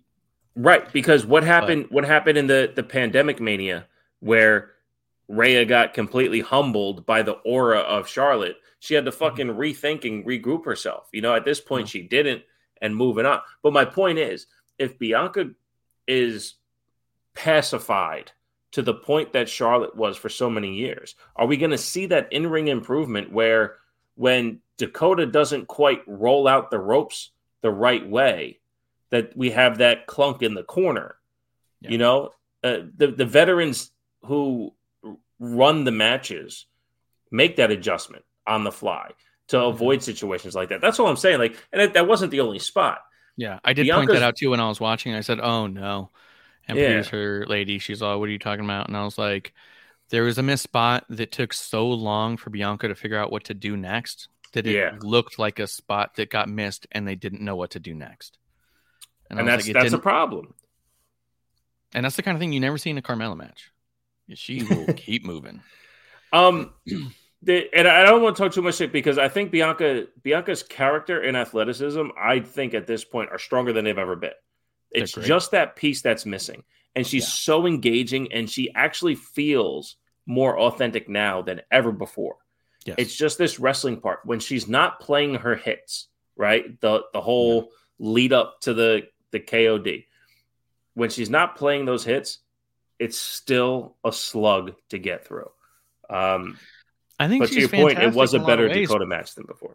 Yeah, I do think B- Bianca is amazing. I think I love her as a champion, but I'm saying that when they say she's about to break that record, I go, "What? Yeah. Really? Like,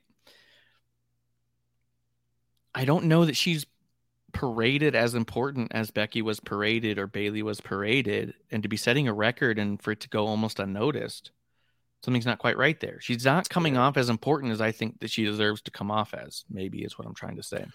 Well, here's a here's a Um, question. Mhm. Um, Asuka from Rumble to Mania, character wise, do you think it had take the title potential, and it got too hot, and they they calmed it down? Because I felt like when when she came out, I'll let you answer. Go ahead. I thought it was really weird that uh, Asuka didn't win because I felt like the the fire was there for her, and I felt like it was really weird. I thought, I thought, oh, oh, this is where Bianca turns heel. Asuka's too hot. She's, she's got the crowd behind her. They love all this crazy shit she's doing. She's not even doing anything. I mean, she's spitting on people, but like, all it takes is one hair whip from Bianca, and she's heel again. You know what I mean? Depending on how it's done, right? Like, I mean, you can still be babyface and use your hair like when she's done it in defense of herself. But if she went on the attack, like she did in NXT, where she just whip, whip, whip, and you're Yeah. so like, fuck, what are you doing, right? I thought this was Bianca about to turn heel, that Asuka was going to either win the championship or Bianca was going to go full heel to retain it. And we got nothing, neither of that. And so I felt like that was a little bit of a weird miss. I don't know if they intentionally said, "Hey, Asuka's too hot. We got to cool her off and move her to the side." But I guess it wouldn't surprise me because yeah, people were really fucking into what Asuka was doing. It, it felt like we were getting the NXT Asuka again, the one who was like infallible, who was so strong, so Yes. demonstrative, so intimidating. And then Yep. as the build became closer and closer, she was getting goofier and sillier with her approach to to Bianca. So when the match came around, I go, "Oh man, that fire that I felt for Asuka winning, I don't feel that now. I think Bianca's Yeah. going to win this match." Yeah. And it it was a, it was a letdown. It was a letdown. It, it- not not from Bianca retaining, just that build. Yeah, the Asuka. It was an Asuka letdown. It wasn't like, oh no, I can't believe Bianca's winning. You just go, oh, I thought we had something with Asuka. Exactly, exactly. And to think, because I, I I remember us talking about it. Um, it might have been when Digi was on too, that we're getting the Asuka that is capable of having that main roster run that we Mhm. thought she was gonna have when she got the title from Becky, when she was uh when she gave up the title to Rhea on on WrestleMania. You know, like the runs that we don't remember of her on the main roster, you know?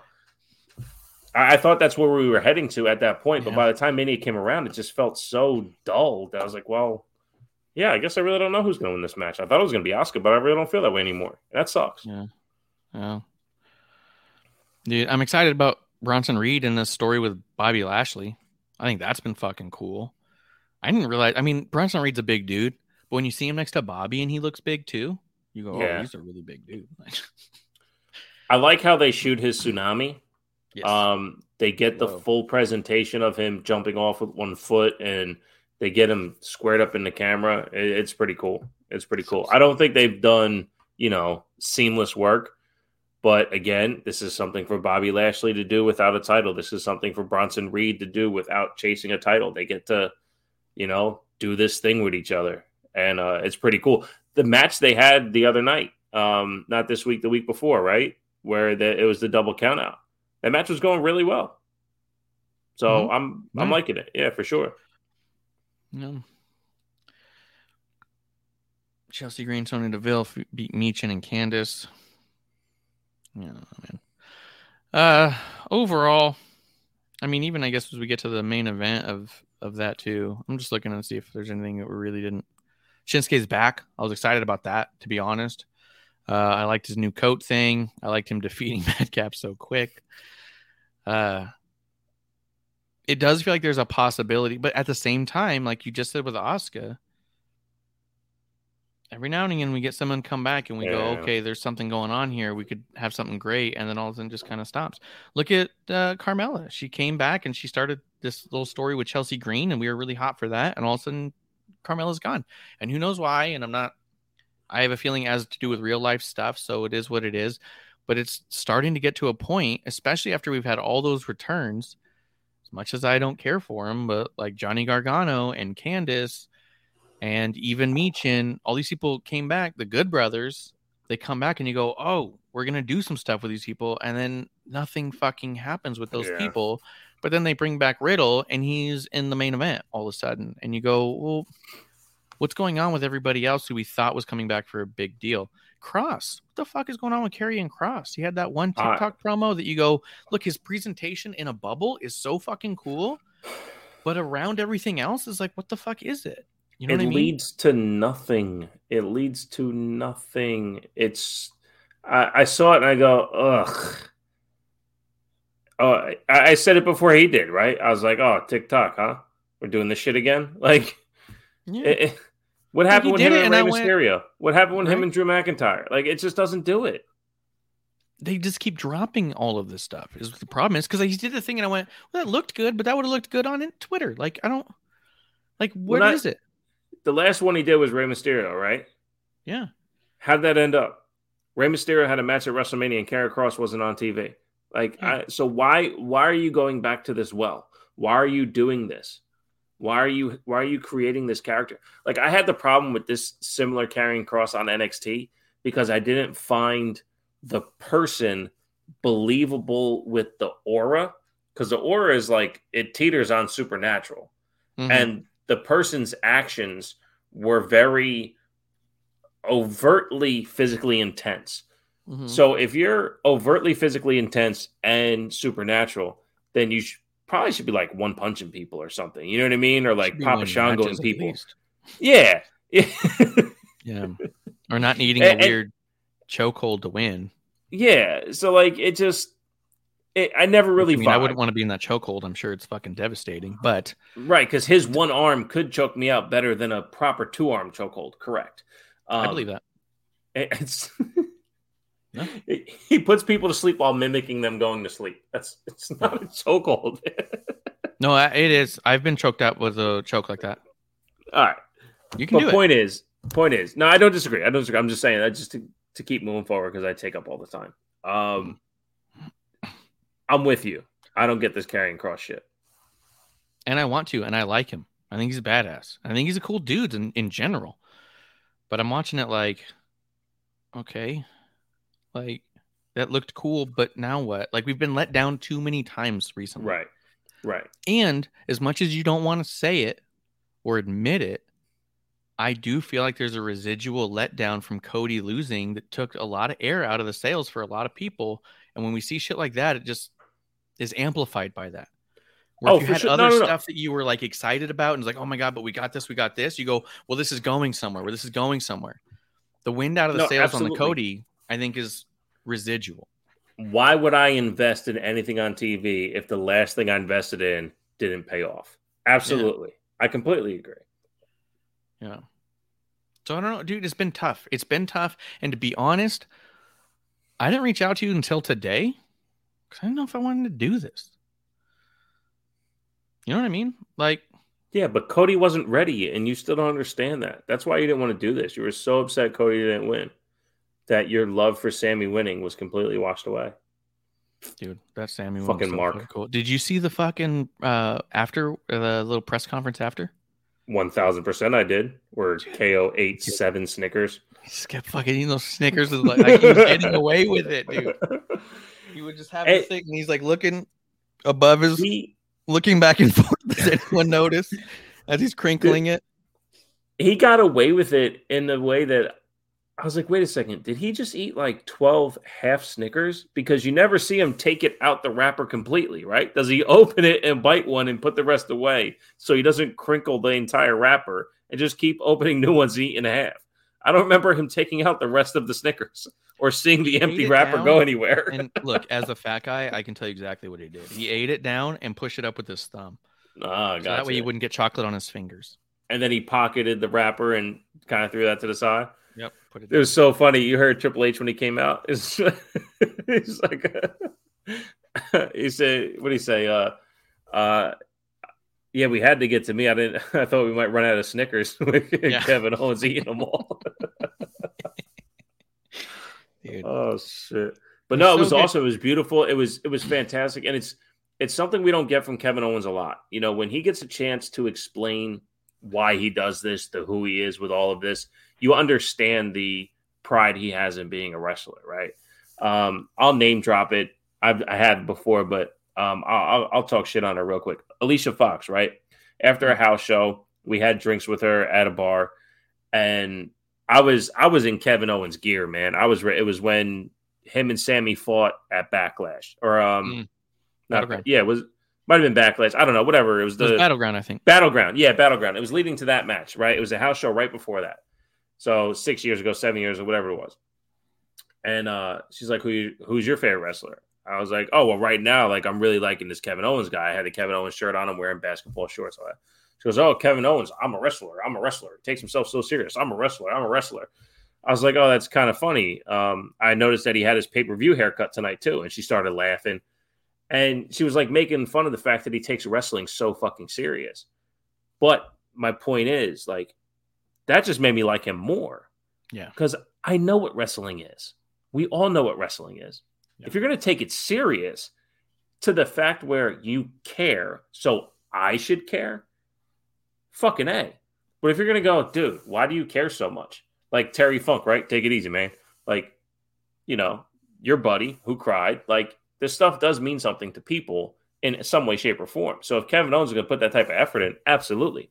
So that press conference, as much as because I've heard Sami kind of talk about the nuance of storytelling before, and he, he went down that path on a bigger scale this time. I was like, cool, he's completely invested, always love it. Um, but Kevin Owens, like trying to be able to express his appreciation for what just happened and not being able to find the words was so awesome. It made me feel so good as a wrestling fan that I get to watch these guys do something where they don't think I'm the idiot for investing this kind of time. Oh yeah, no, for sure. That's another thing too. Is um, I saw this one guy who's got a Twitter account that was just getting wrecked by a bunch of like uh, wrestlers talking about the shit he was saying because he like holds himself to high esteem. And I saw another post where he's all like, "Oh, you know, I did all these things. I did all these things. This is what makes my opinion matter more than everyone else's, right?" And then in in the comments, it was all like, um, he said something like, "Hey, you're talking about like this is what the guy says why he should be taken so seriously," and then he says, "You know, it's uh, fake athletes, fake fighting for fake props on a fake thing with fake results," and he goes, "So no, I don't take it all that seriously." Like, and he just kept saying over and over again why everything was fake and didn't matter, where on the flip side, you get the guys like Kevin and Sami who know the same facts about how much of this is is predetermined or whatever or how much of it is not quote legitimate and take it very seriously to pay back the investment. They've invested so much of their body and life and time into this thing and they remember when they got their payoffs as a fan on the outside they're trying so hard to make sure that we get that back and i think that that is really fucking cool the other part that I thought was amazing about Kevin Owens in that, and you still see it because you mentioned it before, Sami still comes out last. I know that's not an accident, but I also have a huge hunch that that has been insisted upon by Kevin Owens. Watching Kevin Owens watch Sami get his recognition, beaming with pride, I have, I feel like that's why Kevin didn't say as much. He was giving the floor to Sami. Kevin has been the main event guy for a long time, and Sami was always not quite the main event guy. I mean, up until Brock Lesnar, Kevin Owens had the longest Universal Championship run. Uh, he's been the main event for a long time. So watching him, I'm sure of it. insisting Sami come out second, insisting Sami says this. All of their gear says Sami and then KO.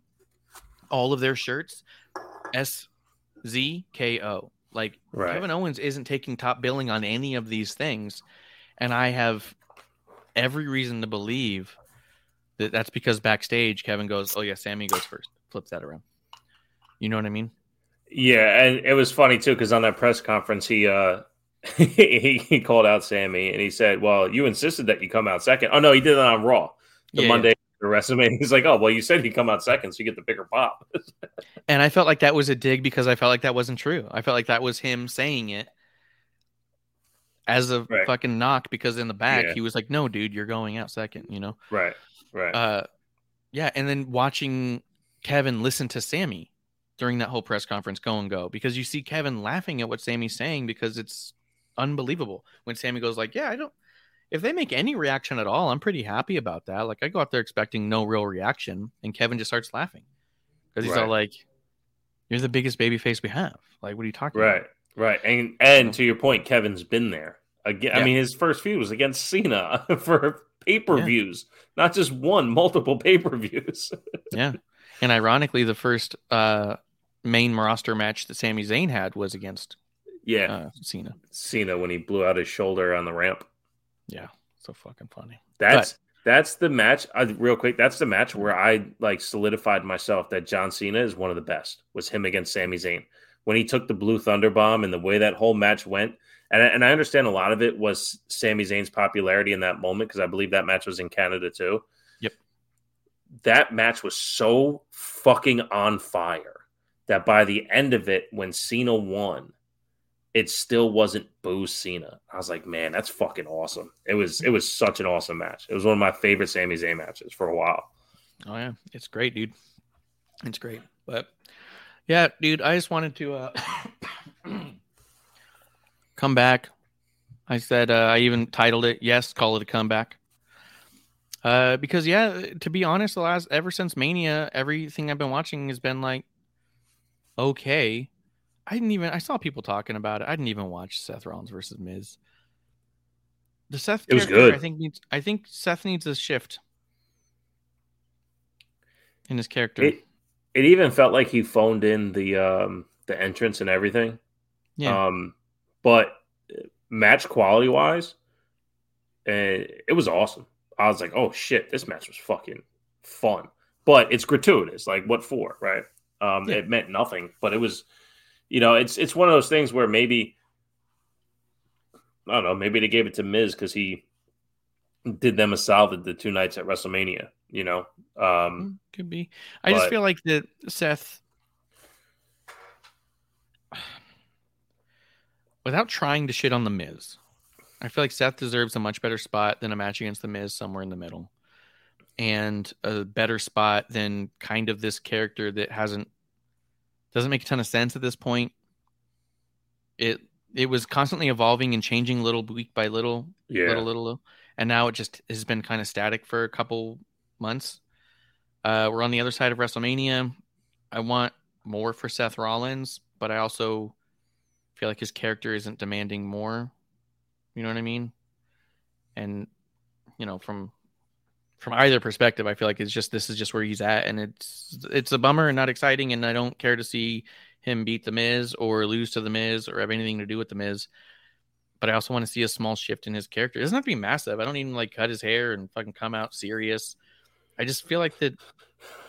I also felt like at his so it was cool his entrance at Mania, but it was clearly piped in.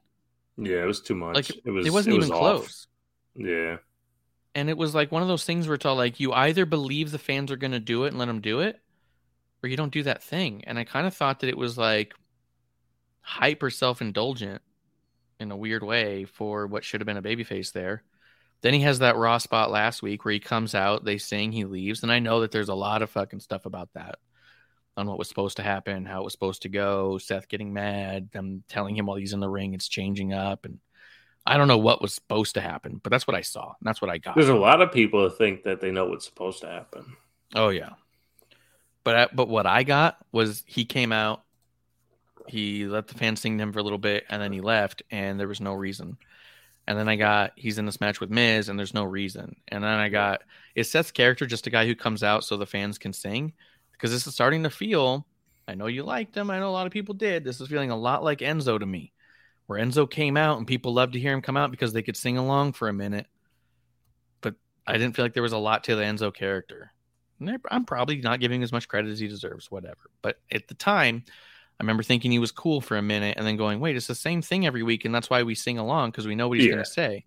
Yeah. This is feeling a lot like that, where it's like, where are you going with it? You know what I mean?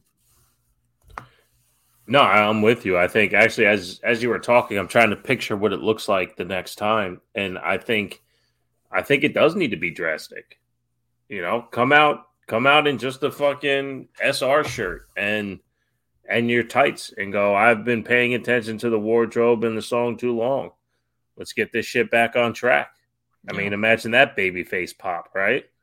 Like people love. He is so fucking revered as an awesome wrestler that if you're going to tell us that all we're going to get is A plus Seth Rollins in the ring, yeah, we're going to cheer for that too. Yeah. So, you know, Yeah, there's I'm a not chance booing that, him. that he- yeah, yeah. But yeah. I don't. It's thing. I almost think that Becky Lynch needs to take some time off and get that Lita stench off of her. Because at this point, I'm not excited about any of this stuff. Trish's promo was fine. Was it the mic or was it her voice that was cutting in and out? The mic. It was the it was the mic. It was because it was so glaring that something was happening, and I didn't know if she was getting caught on her words, nervous, whatever it was. But I gave her credit for going out there for five minutes straight Oh, yeah. through, not getting flustered with the crowd. I said it the other day about someone else. Um, oh, uh, Cora Jade in NXT. People were giving Cora Jade shit for not really, you know, cutting through on the promo. I'm like, she just stood there for seven fucking minutes, mentioned everyone in NXT's women's division, and didn't fumble at all. Yes, she didn't draw us in. No, there was no big pops. But you know what she didn't do? She didn't stop. She didn't get caught up by the crowd, and she got everything across. And I thought Trish did the same thing. Next Yeah. one cannot be the same way, same energy. Yeah. But also after everything leading into Mania and Mania, I am so cold on the Yeah. people involved in that story. And and it sucks because they are my literal favorites. You know what I mean? If you asked me to get a Becky Lynch tattoo two months ago, I'd be like, yeah, let's go. Right. You know what I mean? Like it's just it's frustrating because it's gone from some of the stuff that I looked the most uh, excited for week to week to now I don't know. I don't know what we're doing or what I'm supposed to look forward to, you know. Kiro says mention everyone shouldn't mention Kiana James. she mentioned everyone that she Sorry. mention. I'll be honest. Sorry. She's Yeah. she she might have named 20 people and Miss Kiana James. I apologize. Did she mention Fallon Henley? Because maybe she's just not talking about the tag champs, so that way she doesn't muddle up their, possible. I their story. I don't know. I Well, no, uh, Alba. Fyre and um They're not tag champs. they lost. When they lose? They're the tag champs. They won. They won a Mania weekend. Oh, that's good for them. That's good. They yeah, it was an awesome team. look. Yeah, it was an awesome look to have that happen. Um, no, to your point about that whole thing, could you imagine Stone Cold, Hulk Hogan, and Ric Flair having this performance? Like, your Trish, Lita, and Becky are arguable, legit Mount Rushmore women. Like Yeah. you can have the conversation, and and they are in that conversation. And Hogan and Flair are not on my Mount Rushmore for different reasons on both. But I, I get the argument. So if you take Hogan, Flair, and Stone Cold today at their ages, are we getting this same style of performance? I mean, it's mm-hmm. it's it's been rough. It's been really rough and it's been disappointing. On top of every other disappointment, like you know what I mean, like, and that's what I mean. Yeah, There's there's a lot of The fire with a lot of this stuff.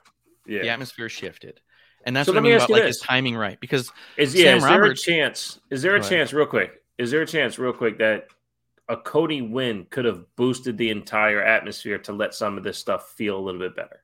that's my argument. Is I think that there's Yeah. a possibility that that could have been true. Again, we're not going to really know until later on, but Yeah. I even saw people post like videos from the thing saying like, "Oh, see, this is why Roman should win," because there was some people saying "yay" when the three count was, but it was kind of a yay and then silence. You know what Yeah. I mean? Like it was a Yeah. real quick like, "Oh, the match is over," and then it was like, "Oh, Cody lost." You know what I mean? Like it was a real silent end, but and that's my kind of my argument where I think the, the really interesting conversation to be had over all of this is timing.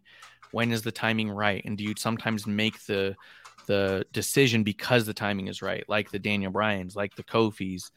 You know what I mean? Like you can really make a list of of big time moments that didn't have long time effects because the moment was so important. Zack Ryder, Matt Cardona still talks about one of his favorite moments of his entire career was winning the IC championship at WrestleMania. Yep. He lost it the next night. He doesn't The next night to the. Miz. Yeah. and it doesn't matter. And both were moment- awesome. Yeah, Yeah. Both were awesome. Yep. Um, yeah, it's just. I just think that the, that the timing conversation is a big one because I mean Sam Roberts did an entire podcast once on the career of Bray Wyatt, uh, up until it was the it was right after he was released and it was like the, this is the story as we know it to be full circle, and the story was as he goes from NXT to that WrestleMania, uh, it was, and then the timing was missed, and he had to rebuild, and then that everyone felt like that was the time, and then he had to rebuild. The fiend character was hinged on the idea that they never capitalized on the timing of the Bray Wyatt character when it was hot. These are all these people, and like the John Cena story, it was all these. Every rivalry he had was this is how you deflated and set me back in my career when the timing was right. And he turned it into a creative outlet with the Fiend. But there is a huge argument to be made of what could be if the timing is right. And that's what I that's what I wonder. And that was my big takeaway from Cody was but was that the right time?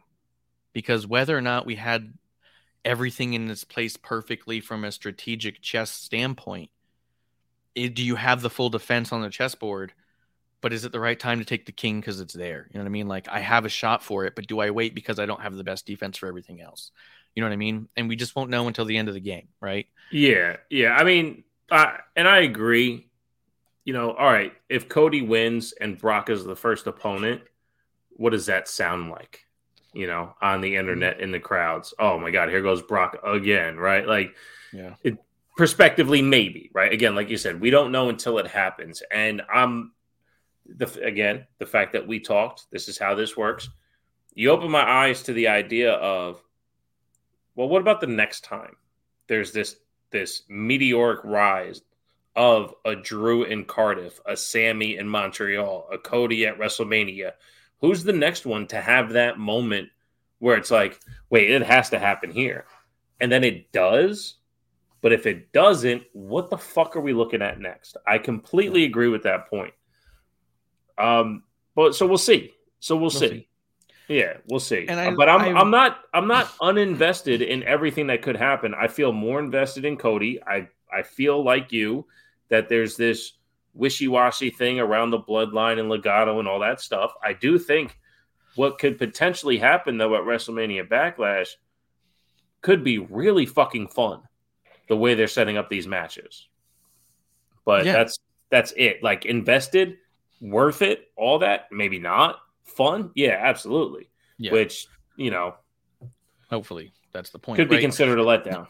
yeah. But at the same time, to kind of wrap it up on one other uh, argument that I saw out there was that at this point we got to have Roman hold the title until 2028 so he can break the Bruno original streak so he can have it for eight years or whatever. And I understand what people are saying because then you have the ultimate. And to be honest, shout out to stat guy Greg from the Cheap Heat podcast. He's made the argument several times. the idea being that you now have someone young enough that by the time that that happens, you can have an ambassador who is the by all metrics that we count anything, and again from a kayfabe standpoint, every metric is the greatest, undeniable of all time. Who has a good forty years ahead of him to be your ambassador as the greatest of all time by every metric? That is a good and important thing. My question is for everyone, especially you, who said that it wasn't the right time for Cody because the investment in Roman is so big and the importance for the bloodline was so big. What's different about Roman at a thousand days and two thousand days, if Roman is who you say he is and Bloodline is who you say they are, does it really derail the importance of Roman to have lost in that moment? You know what I mean? Like, if Roman is the guy, then whether it's 1,000 days, 900 days, 6,000 days, no one on the outside is going, yeah, but he didn't break that one. Right. You know what I mean? Right.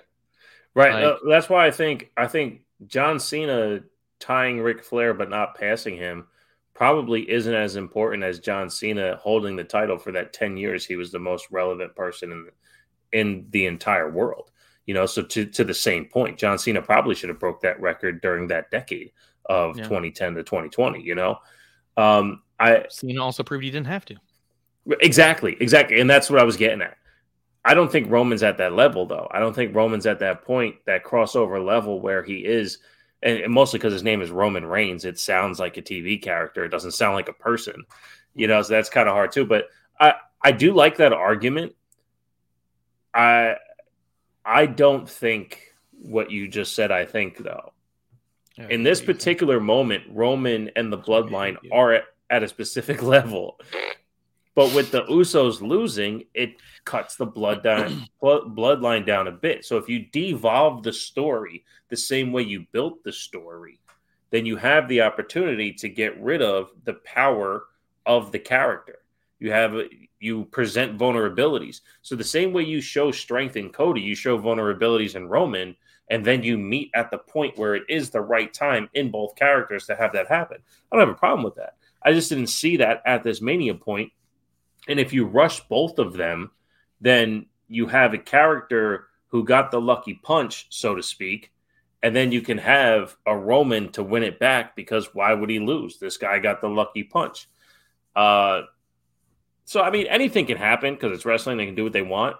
I also don't think. I think the fans, if that's what you want to call them, they're the ones looking up these numbers. Oh yeah, yeah. Again, same press conference, right? Or the next night press conference. Roman and Paul Heyman are sitting there and they're like, uh, Roman goes to Paul Heyman, what'd you call this? The third inning of a nine inning baseball game that we're at right now? Like a thousand days? We were thinking about that 300 days ago. We're not even focused on a thousand days. We're looking so far down the future. So the way they're laying out the story for themselves, we're seeing it unfold on TV. I don't put any onus in any record because the record holders currently, I don't find them to be captivating in ring. I think Charlotte has way too many holes in their games. I think there's an overrated aspect to Ric Flair only because most of it happened before I was born. Mm. Everything after I was born, I really don't see the value in Ric Flair, except for he passed on the knowledge to so many wrestlers and it helped them in their career. Hey, I appreciate that. But like, I think Ric Flair had what six of his titles after 85 when I was born, and maybe three of them after 93 when I started watching him on TV. So, like, he's not that guy for me. Anyway, if that happens with Roman, I do think that's cool. The same way the Usos and the New Day are the two greatest tag teams of all times based on statistics and in ring ability. If it happens with Roman, cool. That's awesome. They're they're already pinning Gunther as the greatest intercontinental champion of the last 23 years. That's awesome. It doesn't always feel that way because of how important the IC title was back in the day. Yeah. But when you look at the catalog of matches he's had, if you put the Gunther DVD together with this IC title, you go, fuck, man, this is a pretty good DVD. So, Yeah. Yeah. Um I mean, and that's one too where I think the record is making the guy there. You know what I mean? He's got to wrestle his way to get there. Where I think Roman it's both. Roman was kind of already the guy 600 days ago. You know what I mean? So That's I don't know. true. I just that's what I'm just saying is is I think that the way Roman presents himself, I think that the story does need the title in a lot of respects because of the tribal chief character, head of the table. This is to put money on the table, all that kind of shit, right? I get all that. I just don't see the difference between 940 days and 2028 days. I agree. uh, from a realistic, if he's the guy you say he is, guy, none of that is going to matter to the people who you think it's going to matter to. Well, that's also why I don't think the number matters to anyone. So when the when those numbers get brought into the conversation, I don't think that's a factor either. Because to your No. point, it's it's been this important for the last two years. Yeah. Also, one of the things that made John Cena John Cena was not the title reign or how many championships. It was his number one make a wish thing. If Roman did less in ring and more at charities, he could be where John Cena was already. You know what I mean? Like, I don't think it's a numbers holding the title. I think it's a numbers actively doing charity that From the ambassador aspect, from the ambassador aspect Yeah. that makes people go, Yeah. he's the crossover ambassador of Yeah. all time. I don't think anyone looks at John Cena and says, well, he's less of an ambassador because Roman held the championship longer. right. He didn't have a 900 day, he didn't have a thousand day reign, so he's kind of a less than guy. Probably don't want him to do as many make a wishes anymore. Let's get somebody more important. Like that's not happening.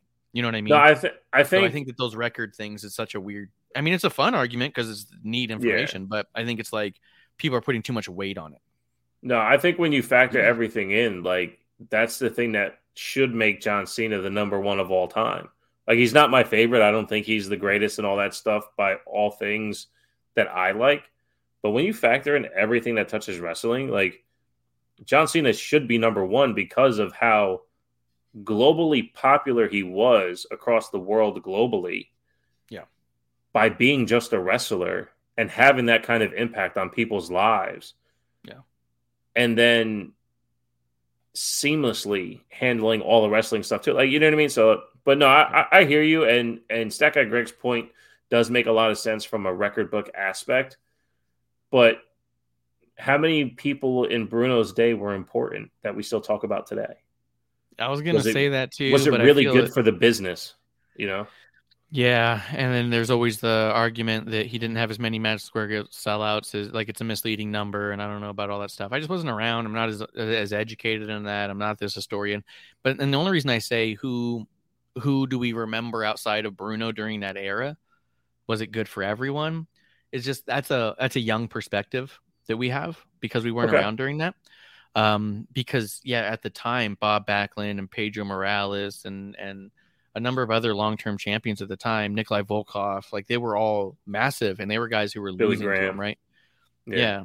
Uh, they, were- the you know the villains who lost to Bruno were also very notable, right? But Iron Sheik was kind of made in the Bruno in my mind. I mean, to be honest, like I said, we're, I don't have the history there.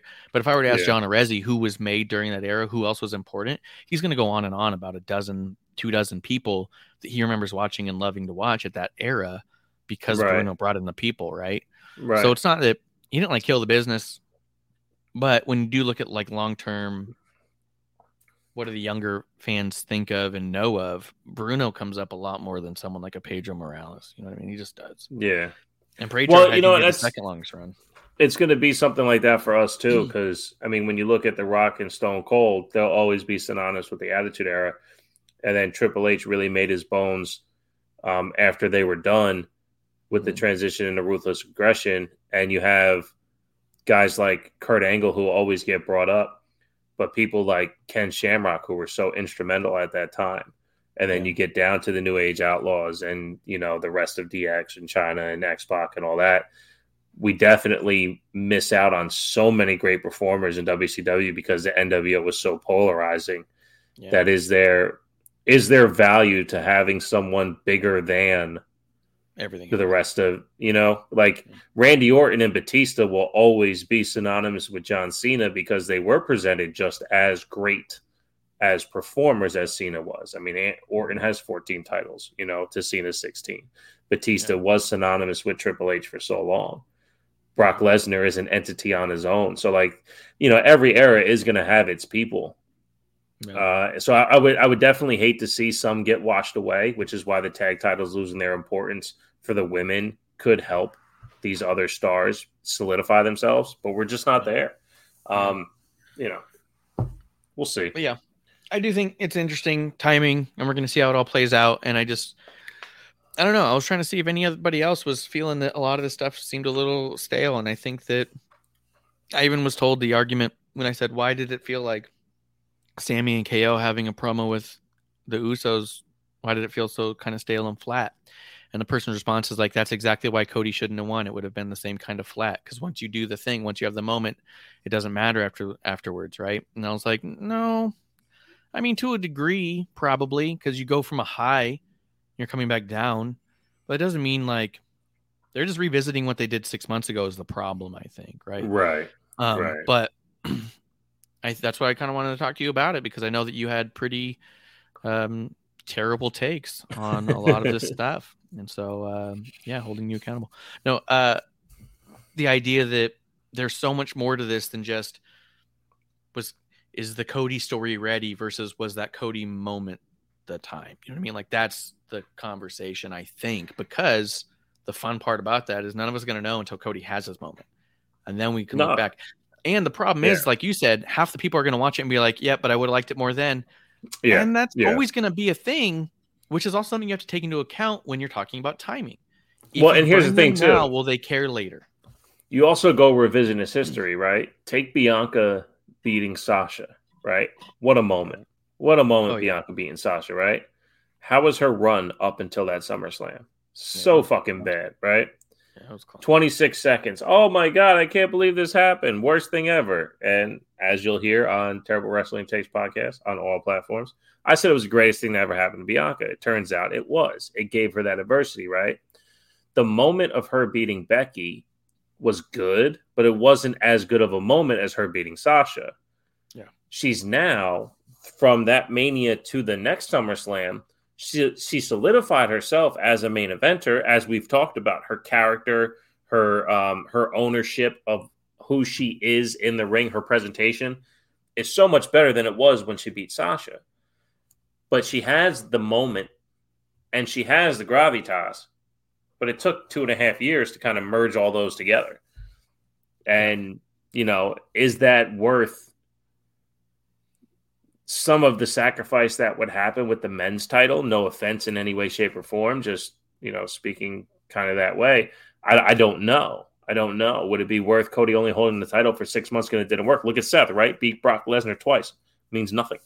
Yeah. So, you know, it, it, it could be the moment. The moment when Seth beat Brock Lesnar to open WrestleMania in what what he beat him in like fucking forty five seconds? The was- moment yeah, it was, like fucking crazy, right? The, the crowd went fucking bananas. Couldn't believe it happened. He lost it and won it back by SummerSlam. Like it just wasn't there. Um, so it could be anything. The moment Yeah. could be worth it. It could not be, and we don't know until we get the moment. So I'm here for it. I'm here for it, but I'm glad that it went this way for now. All right. Because I think as of right now, I think that it was a bad call because I think it's deflated a lot of the rest of the story. It just seems to be holding the shows hostage, I think, in a weird way. You know what I mean? That looming. No, that's and that's fair but too. we'll see. But we'll see Saying- how. I mean, can you capitalize? Is the is the thing? Well, and that's to your point, which we never talked about. Is the moment better for the entire roster or the story? What makes more sense? Mm-hmm. If it's going to add juice to the entire presentation of the show, then it might be worth doing. And that's not something we talk about because we don't really, we don't, I mean, we overanalyze enough, but we don't overanalyze the entire product to go, well, if you do this over here with this match, it's going to benefit this match. You know, that, gets a little too far in the weeds, but I can get on board with that perspective, seeing how the fallout from Mania was. Yeah. So we'll see. I'm still watching it. Um, we, me and Miss Amanda Jayne both stopped watching NXT and AEW. Um, so we're gonna start watching. We've watched Rebellion. We're in discussions about finding another show because we think we're gonna bounce around between Impact, Ring of Honor, MLW, and um, NWA, and just kind of like have fun watching that stuff and see what what the, what everyone's up to around there uh, just because AEW's gotten so tedious and uh, just, I think uninspired is the nicest thing I can think to say. And NXT has gotten to the point where we, when we like something, we can't figure out why it's still in NXT.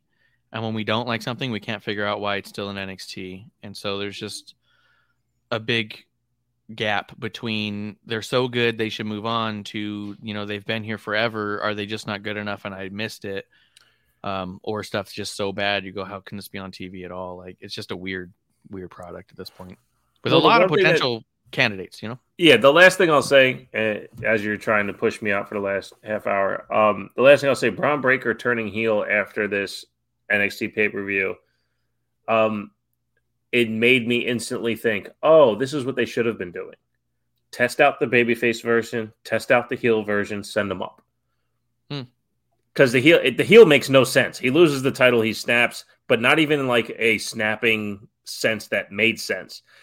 But as I, as I watched a little bit of it, because I was trying to get back into it, I go, oh, okay. They're just trying to see if the heel version works. Can he do heel too? This is the place you do that at. This is where you experiment with the characters. You know what I mean?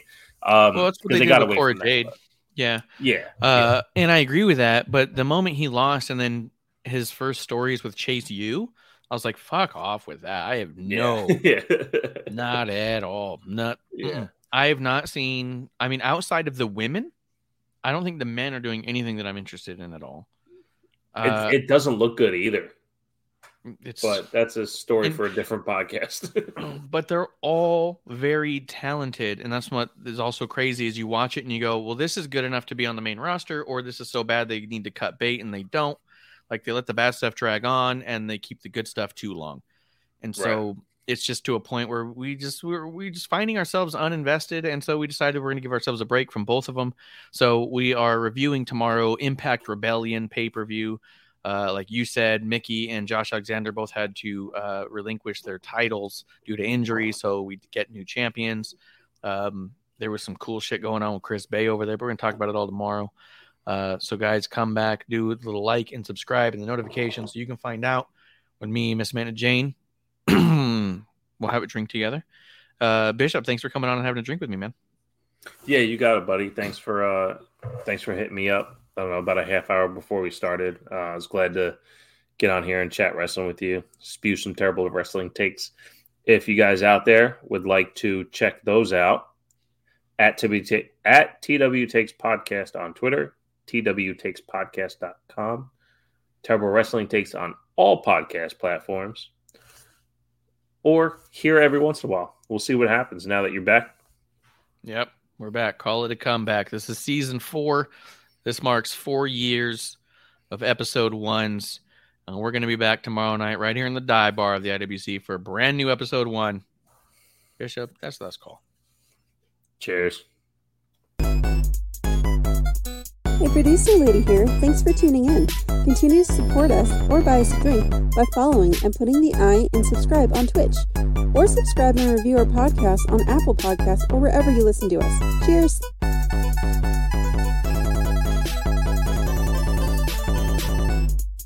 I would never have a drink with wrestling on the rocks.